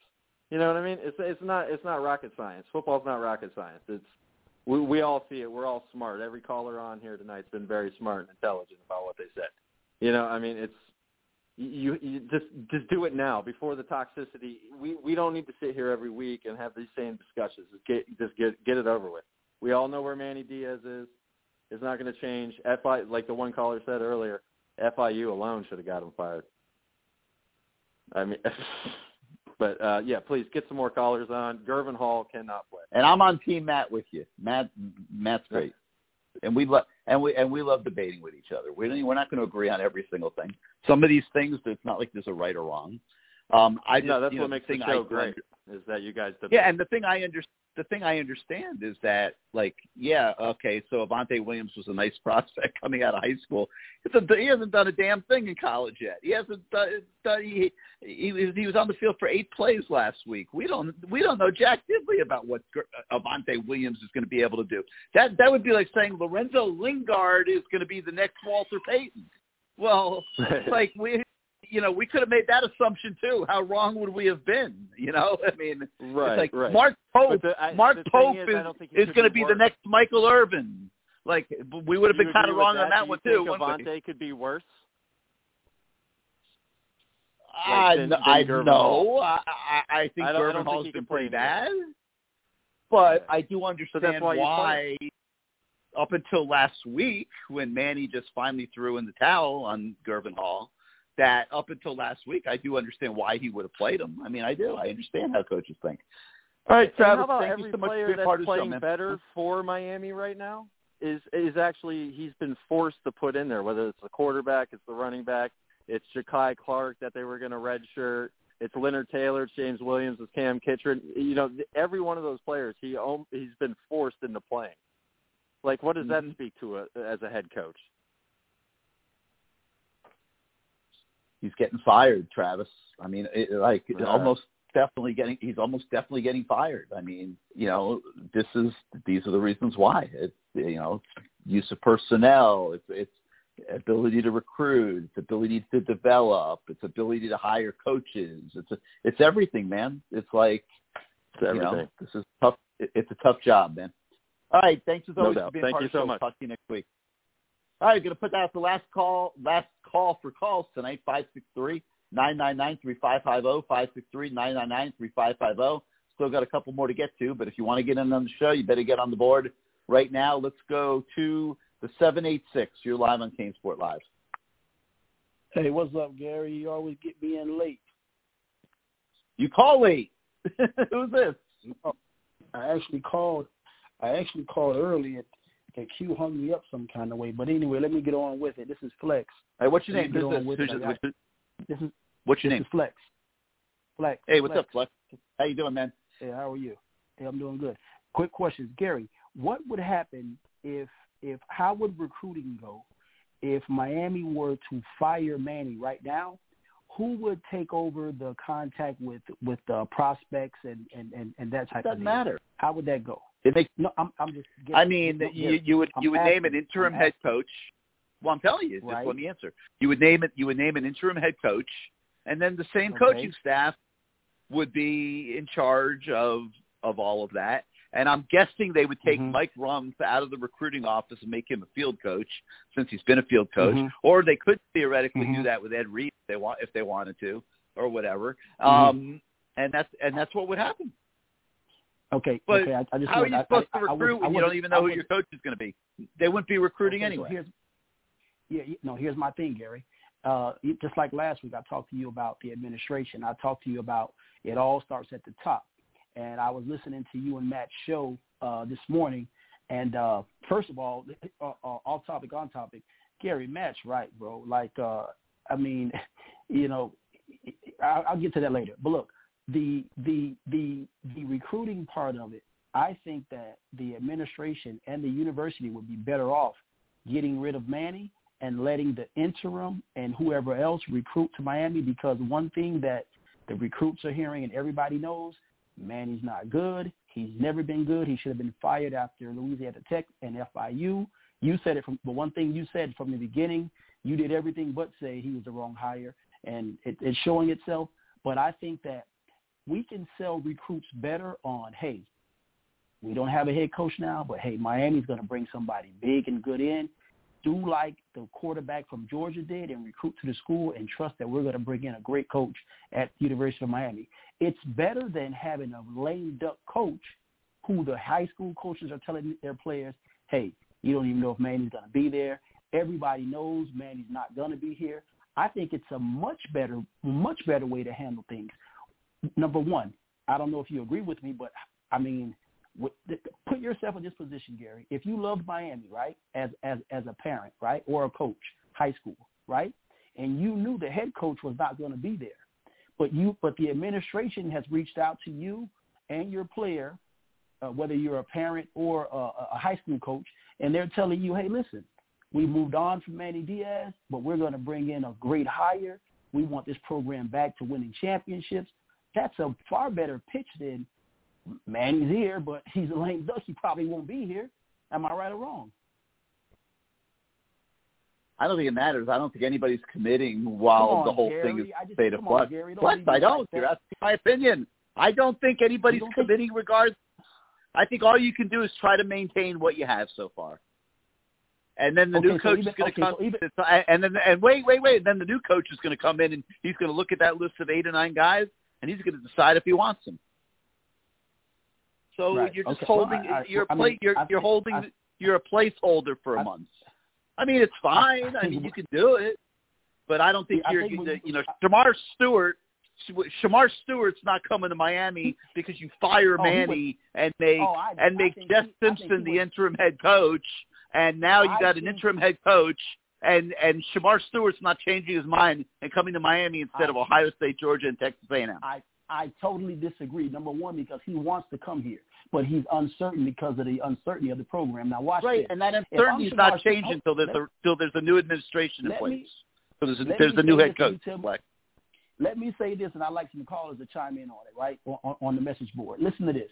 If you're Shemar Stewart, right, you want to go to Miami, but you know that the coaching situation there is kind of just, you don't know, right? You fire Manny, right? You reach out to Shemar Stewart and you tell him, hey, listen, Manny's not here. But this university, we're going to go out and hire the best coach available to get us back to where we want where we want to be. I think that's a far better chance. Let's let's chance. Right. I'm not saying it's 100 percent. Demar right? Stewart. It's a far. Demar Stewart ain't It's a- signing anything until the third week of December. Gary. Okay. All I'm saying, I didn't I didn't say that, Gary. I just said. So whoever the new coach better- is going to call him anyway. Gary, I just said you give yourself a far better chance now to making him not not commit anywhere else and to wait and see. How about this? Shemar Stewart may say, I want to go to Miami. Now you put Shemar Stewart in a situation where, hey, I better wait and see who Miami hires. They might hire the coach who I really want to play for. It could be Mario Cristobal. That's who I want anyway. It could be Lane Kiffin. That's my second choice. But I'm just I'm just hypothetically speaking. Now Shemar Stewart's in limbo because he wants to go to Miami, but he won't go because he doesn't know where it's going. But if you fire Manny now, now guess what some of those recruits may do? They may sit back and wait to see who Miami hires. Because if Miami Hey, makes the best hire, guess what they're going to do?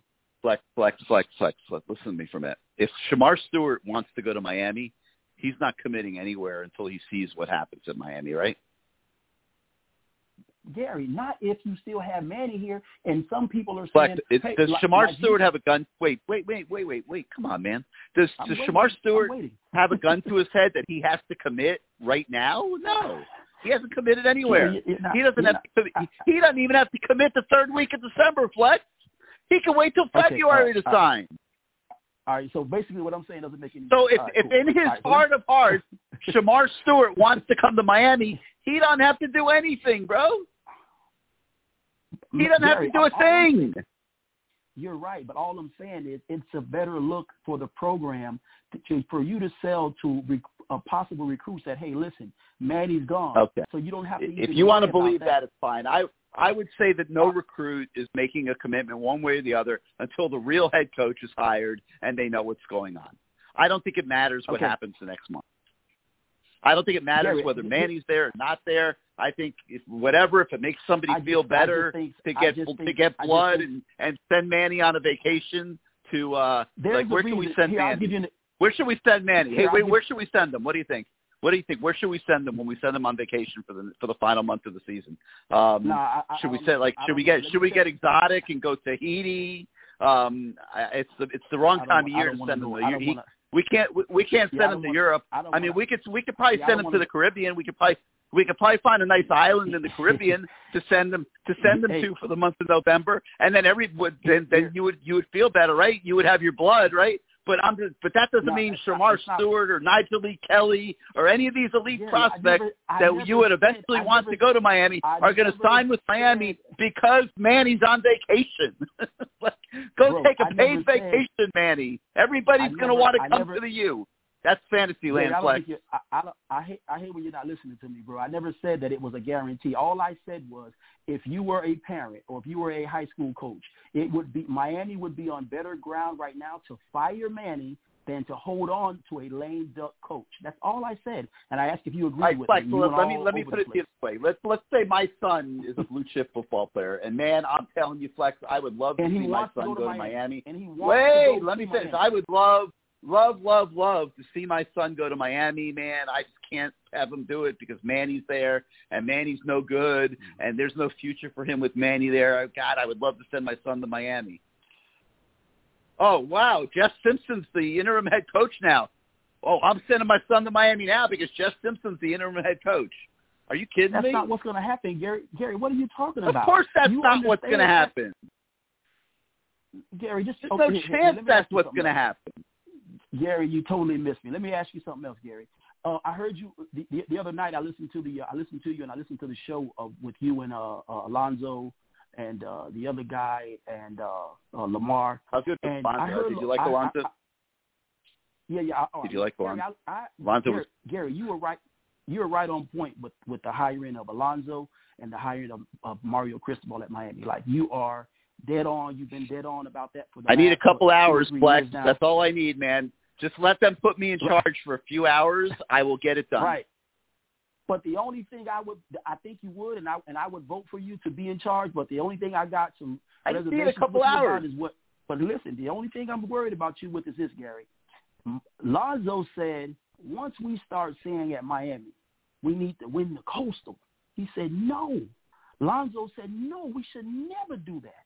We should never do anything like that. And he, and and I'm always hearing you say the contrary. You're always, and I told you this before, even before I heard Alonzo say it the other night. And I called your show last year, and I said, I said, Gary, you have a big platform and a big microphone. Why do you keep spewing out of your mouth things that are the opposite of what Alonzo said. You've said no, you're mis- many you're misunderstanding. Even- Like, like misunderstanding. I'm I'm 100. percent I am 100 percent aligned with Alonzo. I I think. Oh, wait, I think like Alonzo Flex. Wait, wait, Flex. I'm waiting. Wait, Alonzo and I are 100% aligned. Yeah, I'm going to use that word aligned, okay? We are aligned. I think just like Alonzo. But what I said was that if Manny doesn't win the Coastal this year, you had to make a change. That winning the Coastal was the measurement for success and not success. That's what I said for this singular season Gary, with this you- head Gary, coach. You, you said it last year Not for the program forever. Okay. uh, No, here- win the Coastal look, to, to keep your job and have a chance to go to year four. That's what I said. But here's the thing, Gary. I mean, you have to you, you have to live in reality. Like, you know, I you yeah, know, no, you we're in reality. But Gary, Gary, you being you, Gary. Once I again, mean, you should, should we have said Manny have- has to win the national title this year to keep a shot? Like, come on, what? what You're better said. than this, man. I I used to think you were a good caller. Oh, Gary, that's that's what Alonzo said. All I'm saying, I think you're taking. You had me, man. I was on I was on the flex train When- uh, uh, a, a few Gary, calls back. Gary, but last, this- the last two last- weeks have been rough. Point, last point, Gary, before I hang up. You, like like when you say like, how could we fire Manny, right? If he's just won six games in a row, right? You said that earlier, right? Here's no, how, if he Gary. if, if, if he LSU wins here's- the here's- ACC, No, you before that you said even six eight, even the ACC. But listen to this. Here's how we should fire him and why we should. Right. This is how. This is what I, I expect out of you because I love your show. I'm a, I'm a supporter of you, so forth and so on. Right. But here's how you should be saying fire his ass anyway. You know why? Here, well, here's an example. LSU just fired uh, Ed Orgeron 21 months after a national championship. Not only did they Yeah. fire him after think think about how much champ- was wait, going on there to to lead to Wait, that. it though. doesn't matter. That that wasn't just that wasn't wait, just wait. losing games. That wasn't just losing games, Flex. That guy was a train wreck as as you know off the field as, as well. There was all kinds Point of stuff being- going on with with being, with Gary, women, with bringing women's Yeah. kids to practice, having them out Yeah, on the field running drills Yeah, with he the- players, at the gas and, and that's. Yeah, just what. the gas and- sta- yeah, and and that's only that's only what's come out, Flex. Imagine how much hasn't come out. But my point, but Gary, my point is, and just like USC fired uh, uh, Clay Helton, because USC, and if you notice in recruiting, right, if you pay attention to USC's recruiting, there's no turmoil. All of those kids, I think they're still top ten, if I'm not, if I'm not mistaken, right? You know why, Gary? Because of what I just told you earlier. The, Clay Helton's out there. There's an interim, interim head coach at USC, but they got rid of the lame duck, right? And I'm sure they're telling their recruits USC is going to make a splash higher. It's got to be what's keeping those kids there. USC ain't winning shit. They ain't doing nothing on the field. They, there's an interim head- coach there, but guess what they did, Gary? They got rid of what was the inevitable right now. And the last thing I want Seven to say, Seven years, and the last thing, Seven seven years. it doesn't, it doesn't There's a, matter. there, they there's a difference. There- There's a difference between seven and three. Okay. If Miami fires Manny Diaz after three years, that's going to be the most. That's going to be the most. Flex. If they fire Manny Diaz after three years, that will be the most aggressive that they have been with a head coach in the modern day era of the program. Certainly since right, Gary? certainly since Would it be right? 1979. Now, I would have to go back and research the early 70s and the 60s to be totally accurate on this, but very rarely does a head coach get fired after three seasons. That's an indictment that, right, man, Gary, we really listen. screwed up. I love your show. I love your show, man. I'm gonna keep All right, supporting you. I just would love get. I would just would love if you would just put more fire to that ass on these fucking coaches and Dude, the I administration put- because I have put because plenty of got- fire, man. You got the power. All right, that's the I have, I have, I've put funny. I, I called this out from day one, Flex. I called this. You, Yes, you, you know did. that. You From did. the day You it did. happened, You I did. said this was a, a disaster. You did. So You yeah. definitely did. You right, definitely man. did that. 100%. Thank you. All right, next week. I know, man. Thank you, man. Thank you for being part of the show. All right, guys. I got a couple uh, more callers on the line. I'm going to get to you guys in a second. I just want to very quickly touch on the topics that were and questions that were submitted on the message boards at canesport.com. Thoughts on TVD cashing the check he wrote with his mouth earlier last week. I love it, but I'm not the least bit surprised that Manny shut him down and told him this week, no more predictions, young man. So I don't think you're going to see that again. Um, the kids are fighting hard, but in their heart of hearts, do they want to change? Man, that is a tough question. Um, I can't answer that one. But you know what I am going to do? I am going to save that one for tomorrow night, and I'm going to ask Lamar Thomas that question because he's been in locker rooms. He's been a player. He, he's much better equipped than me to answer that question. So I am going to save that one for the Lamar Thomas show tomorrow night. Um, Manny now turning on the fans for his poor recruiting. Seriously, listen, Manny is fighting for his life. He's going to spin anything he can in any way he can. I get what he's saying. What he's saying is when the fans turn on the program, no recruits are going to come. They're not. But the onus is on the program to be good enough so that the fans don't turn on the program. So yeah, I'm, I I I I get it. I get the question. I get what Manny's doing. It's just the whole thing's a bad dynamic when you're not good enough at Miami. Um, how screwed are we in recruiting? We just talked about that. Very screwed right now but I do think that can change. If there's a change and they hire somebody like Mario, I do think recruiting will get better, and I do think that they will do very well in the transfer portal also. Um, with all the injuries that the players are sustaining, is that a direct byproduct of the fact that they don't do live tackling and contact in practices? The kids' bodies aren't prepared for the physical beating. Uh, that one is way, way, way, way, way beyond my pay grade. Um, interesting question though. I, I a a for a for the quality of the question. Uh, I just can't answer it. I have no idea if, if you tackle more and hit more in practice. Does that make your body uh, hold up better on game day against the stresses of game day? And do you, do you not get injured as much? I, I don't know. That's that that's for somebody that's an expert in that department. Great question though. Let's go to the six one five. You're live on CaneSport Live. Hey Gary. What's going on? Who's this? This is Mark from Nashville.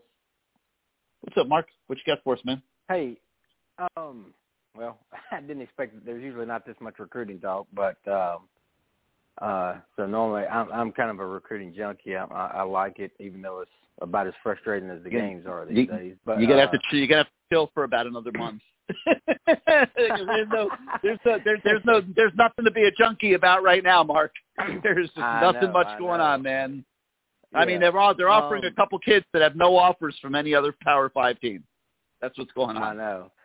Yeah. So the only question I had, uh, just a little more detail on the numbers. Um, um, and you and Matt actually actually took one of my questions the other other morning or night or something, and uh, and Matt gave a pretty good analysis of it. But what's the deal? So we're we're at 87, and you can only be at 85, and so the problem is we have a bunch of players.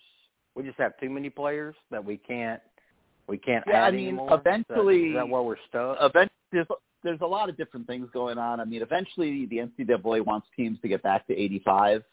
Um, so teams are having to manage numbers, and then there's a transfer element to it. Uh, if kids leave, you're allowed to replace them and things like that. So there's there's a lot of things they're juggling. Uh, I mean, I can't go into all the ins and outs of it right this second. Um, Matt Matt understands it way better than me. But the bo- the bottom Yeah. line is that you have to get you have to get back to 85 at some point in time. So teams are having to work back towards that. And Miami was way over 85 coming into the season. That's why you know you see them like kind of letting guys like Pope and Wiggins and uh, a couple of the other guys um, that have disappeared during the season. Uh, that's part of that process. They're getting the numbers back.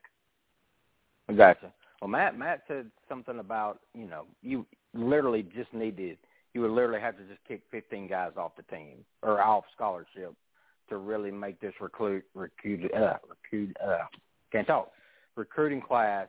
I mean, you know, be able to take full advantage of it. I mean, is that is that actually a possible thing that Manny would actually have the the guts to do that? Like like the Cleveland Reed, like somebody like that that's taking up a scholarship but has no well, I mean we'll never see the field. No chance really. I mean Do you think he has the guts to just kick the guy, kick the guys off to save this recruiting class?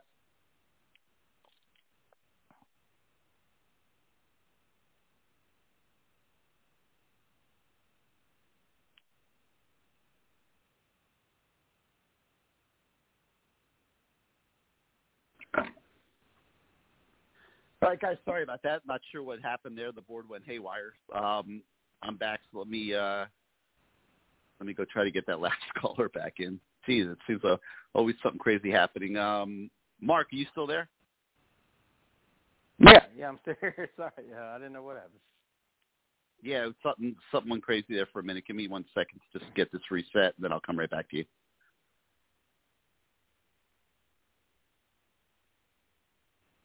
All right, Mark, go ahead. So what were you saying? No, I was just asking about Matt talking about kicking. You know that you would literally have to, you know, to take guys off scholarship to to make room. I just didn't. I mean, I didn't know if Manny had the Yeah, no, I don't. that. You know, like I, I think what would happen is if a new coach comes in, I think there would be some roster purging that would take place. I think you know that guys that are like dead wood on the roster would probably be told you don't have a future here, um, and you know they would be encouraged to go elsewhere. If they're close to graduation, they might carry them, you know, for an extra semester or something. But those will be individual situations um, moving forward. yeah.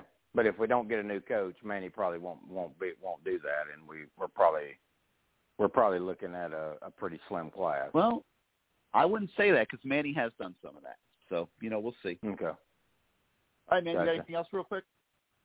No, that's it. That's it. I was just I was just wanting to clarify that. I was I was curious.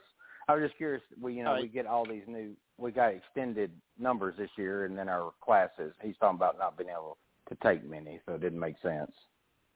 Not a problem, man. Thank you for being part of the show. Thanks. All right, final call of the night. Let's go to the 973. You're live on CaneSport Live. Gary, Gary, Gary. Let me end it off. You're late. man. You're late, Ross. Listen, you got you I'm got very late, but let me 30 end it for you, man. You, you got you got two minutes and 30 seconds. Go. Okay.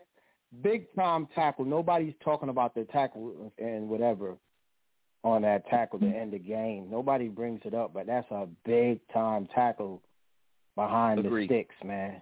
Nobody is talking about that. Everybody's talking about Van Dyke, and I appreciate him. I appreciate him to play well. I appreciate the play call by to go to the tight end on the cross pattern, not to end the game, but on the cross pattern when it was he's coming out, he faked the the handoff, flare out like a misdirection. He had his first read was the first tight end, then he hit the second Herrero, big time play. These are things. Listen, that kid from um, North Carolina State catches those balls twice. We're talking a different story, and this comes to my point. Manny still got to go. Win that game or not, I love the fact that the kids won the game, but he's got to go because his defense still showed a lot of holes. I'm not sure about a lot of stuff you guys talked about tonight. I'll go back and I'll listen, and that's a great way by you too.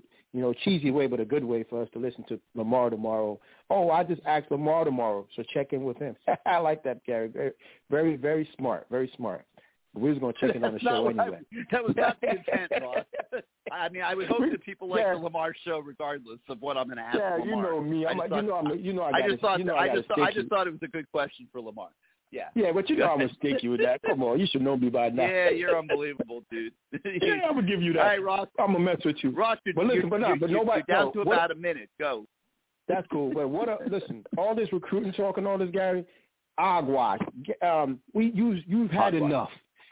Um, uh, Manny, it's time for us to slam the door on you. You called a timeout to give them time to run a play. Dude, I, I don't think that's what happened, Ross. I, I personally thought he called timeout to settle his defense down. They had just taken. Well, a, you don't settle your defense down there. Every coach in America and outside the United States know you don't do that. If they, if we're going to give that up, we just go. You got to let them worry about that. And he's just. I mean, he, it's, he, Uh, he's not the first one to take a defensive timeout. it's time to stop Listen, playing I, in the. I'll and- knock Manny for I'll knock Manny for a lot. I'm not knock. I'm not personally knocking him for that one. Listen, it's time to turn the. I'm, uh, my canes, my famous canes are a Lamborghini. It's time for him to turn the car in, drive it in, bring it in, brother, bring it in, park the shit, get your ass out of here. I'll talk to you guys later on. Appreciate right, the call. Next week, get him man, out get, of here. get in earlier next week. Yeah, we'll talk. No, to I wanted to come early. late, but I love. I just, All right. All right, man. So oh, sorry about that. I didn't mean to do that. But um, anyway, I want to thank everybody that called in tonight. I thought the show was fantastic. Uh, pretty much every call was great. Uh, you know, my man Flex. You know, he's he's you know he's he's a little out there right these days. But uh, no, I thought I thought every call was great, including Flex, and uh, it was a lot of fun. Great show. Uh, tomorrow night, eight o'clock. the Lamar Thomas Show. I'm going to promote it now. Sorry, Ross. Um, should be a great show as always. If you guys haven't gotten into the Lamar Thomas Show, I urge you to do so. It's uh, that's another one that's been really, really good this year. Um, we'll see you guys next Tuesday. We'll see what happens on Saturday up at Pittsburgh. And then until then, I'll say good night, everybody.